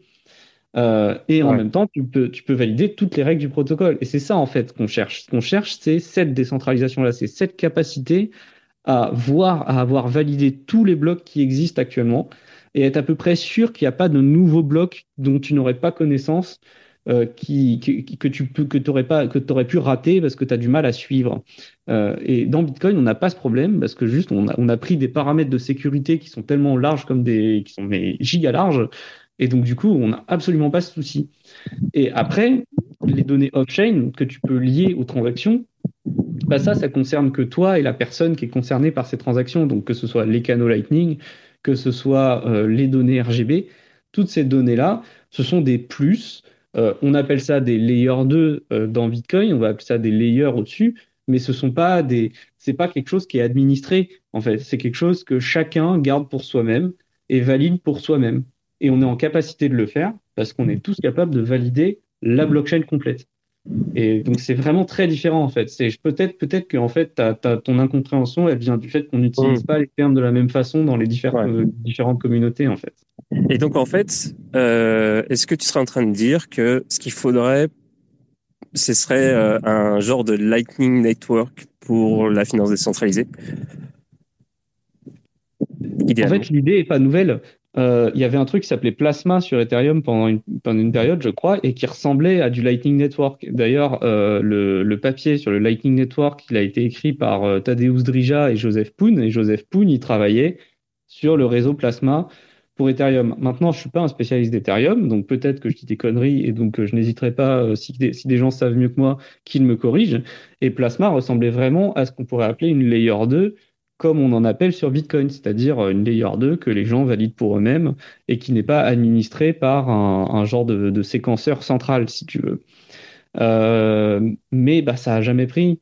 Ça a jamais pris parce que finalement, bah, il y a eu ces, il y a eu tout ce qui est polygone, il y a eu tout ce qui est roll-up, etc. Euh, qui sont arrivés et je pense que les gens se sont rabattus là-dessus. Et puis il y a eu plein de chaînes concurrentes aussi. Il y a, il y a une question culturelle. Euh, si tu étais déjà prêt à passer de Bitcoin à Ethereum, et que tu vois que Ethereum commence à être congestionné, bah, tu es prêt de passer de Ethereum à, je sais pas, à Solana, je, donne un exemple débile, je ne sais pas ce que, les gens préfèrent, tu vois. Mais ce que je veux dire, c'est que naturellement, les, les, les, gens qui sont dans Bitcoin, ce sont des gens qui se sont dit, euh, jamais je passe, enfin, la, majorité aujourd'hui, c'est des gens qui reviennent des autres chaînes, ou alors qu'on dit, je ne veux pas passer sur une autre chaîne, je veux rester sur les chaînes les plus faciles à valider. Et, euh, et du coup, ils, ils, feront jamais le pas d'aller vers Ethereum ou aller vers une autre crypto-monnaie. Alors que quand tu as déjà fait le pas de dire, parce qu'il faut, se rappeler qu'Ethereum, au départ, c'est des bitcoiners qui l'ont fait. Hein, Ethereum, c'est un résultat de la guerre sur les up returns, justement. Euh, bah, c'est des gens qui se sont dit, oh, Bitcoin, ça me saoule, euh, du coup, je vais faire Ethereum. Et ils font Ethereum, les gens, euh, les gens donnent des, des, bitcoins pour recevoir des, être dans les premiers à recevoir des Ethers. Et, et bon, bah voilà, tu fais ça une fois. Bah, une fois que tu l'as fait une fois, tu peux le faire une deuxième fois. Tu vois, si t'es pas content de ce qui se passe sur Ether, euh, et, c'est et nous, après, même, euh, même sans aller sur Ethereum, tu vois ça beaucoup sur, par exemple, la communauté des gens de Bitcoin Cash, où les gens de Bitcoin Cash, ils ont forqué la chaîne dix fois après. Ils ont forqué une fois la chaîne, et après, ils, ont, ils, avaient, ils avaient une, si tu veux, une, comme une, drogue. une, capacité sociale à refaire une nouvelle chaîne au, moindre désaccord. Donc, si tu veux, après, il y, a y a aussi une question de, de comportement des gens. Euh, qui fait que bah, les gens étaient prêts à se dire bah tant pis, je, euh, je, j'encaisse, si tu veux, le fait que, Ethereum, que Bitcoin est, est, pendant certaines périodes du bull market pas très pratique à utiliser euh, pour attendre des innovations. Et mon point, c'est de dire qu'aujourd'hui, cette innovation sur Bitcoin, elle existe. C'est le Lightning Network et ça fonctionne extrêmement bien au point que le réseau Bitcoin, euh, pendant une période, on a eu du drama sur des gens qui s'inquiétaient que les gens payaient pas assez de frais de transaction sur Bitcoin. Quoi. Je veux dire, c'est, on sait que c'est quand même, je veux dire, on en est là, quoi. Je veux dire, on en est là à se dire, la blockchain qui limite le plus le nombre de transactions par seconde en moyenne, eh ben, on est en train de dire, non, mais les gens payent pas assez de frais de transaction, elle n'est pas assez congestionnée. Il faut congestionner ce réseau-là. Congestionnez-moi ce réseau. C'est vraiment absurde. Euh, mais c'est dire à quel point le truc est efficace. Et, et oui, je pense qu'il y aurait un grand intérêt à ce que Ethereum euh, se dirige vers ce genre de choses. Mais je ne pense pas que les, les, utilisateurs aient la disposition mentale pour le faire, parce que le Lightning Network, c'est très pratique, mais c'est pas gratuit. Euh, C'est-à-dire, il y a quand même euh, le, fait que tu ne vérifies pas tous les registres pose des problèmes de liquidité. C'est-à-dire que du coup, tu vas devoir euh, avoir une bonne disposition des registres des uns et des autres pour pouvoir payer les uns et les autres dans différents registres. Donc c'est un petit peu, c'est c'est un petit peu comme les banques, hein, en fait, dans un, dans un système fiat, bah, il faut qu'elles aient de la monnaie pour euh, l'envoyer à une autre banque et c'est pas exactement la même monnaie que la monnaie que tu as dans ton compte et du coup, il faut qu'elles puissent emprunter l'argent, etc. Et dans Lightning Network, ce que tu as, c'est oui, bah il y a les bitcoins on-chain, ça c'est ça je peux les envoyer comme je veux, mais les bitcoins Lightning, il faut que si tu veux pouvoir recevoir des bitcoins Lightning, il faut qu'il y ait quelqu'un qui ait un canal de paiement avec toi, mais que ce soit pas toi qui l'ait ouvert, euh, parce que faut que ce soit lui qui ait séquestré les fonds. c'est un problème qu'on appelle la liquidité entrante. Et donc tout ça c'est tout ça c'est déroutant, c'est des nouveaux problèmes et qui sont, enfin, au début, c'est très impactant. Les, les, les, personnes comprennent pas ce qui se passe, pourquoi elles n'arrivent pas à être payées. Euh, qu'est-ce qu'il faudrait faire? Et alors on lui dit oui. Alors en fait, si tu veux être payé, il faut que tu ailles voir un Lightning Service Provider qui va en fait ouvrir des canaux vers toi. Et là, tu vas dire, ben, je croyais que j'avais possession de mes fonds. Et on va te dire, oui, oui, tu as bien possession de tes fonds. C'est juste que en fait, pour pouvoir être payé, il faut que tu passes par quelqu'un d'autre. Enfin bon, voilà, tu vois que c'est des problèmes différents. Et je suis pas sûr que dans le monde des gens qui ont tout fait on-chain, euh, et qui font plein plein de trucs on-chain, je suis pas sûr que les gens se disent ah, je suis prêt à prendre le coup, tu vois, de ce côté pas pratique de devoir euh, attendre que quelqu'un ouvre un canal vers moi ou payer une petite somme pour que quelqu'un ouvre un, canal vers moi pour que je puisse recevoir de l'argent. Enfin, je suis pas sûr que les gens aient la disposition mentale pour faire ça dans ce milieu-là. Et c'est ça qui fait la grosse diff à la fin et, et qui fait que l'évolution est complètement différente. Et c'est pour ça que le Lightning Network, tu l'as sur Bitcoin, tu l'as sur Litecoin et tu l'as sur rien d'autre en fait. Et tu as même euh, les, les, gens dans Bitcoin Cash, ils sont en mode non, non, mais euh, Lightning Network, on pourrait le faire sur Bitcoin Cash, mais on va pas le faire. Euh, on préfère augmenter la taille des blocs. Bon, à la fin, tu as l'absurdité Bitcoin Satoshi Vision, mais ça, c'est autre chose. Mais voilà, tout ça pour dire qu'il y a une question de culture aussi. Ouais. Bon, bah en tout cas, euh, ok. Mais Ouais, mais de toute façon, il faut, il faut, euh, ça fait partie du, du, design en fait de, de, de l'open source aussi. Genre, ça part dans tous les sens. Tout le monde euh, cherche, euh, tout le monde essaye plein de trucs. Et chacun, il y a des écoles qui se font. Et puis de toute façon, bah c'est, c'est ce qui sera le plus pratique qui va, qui va gagner. Enfin, on l'espère.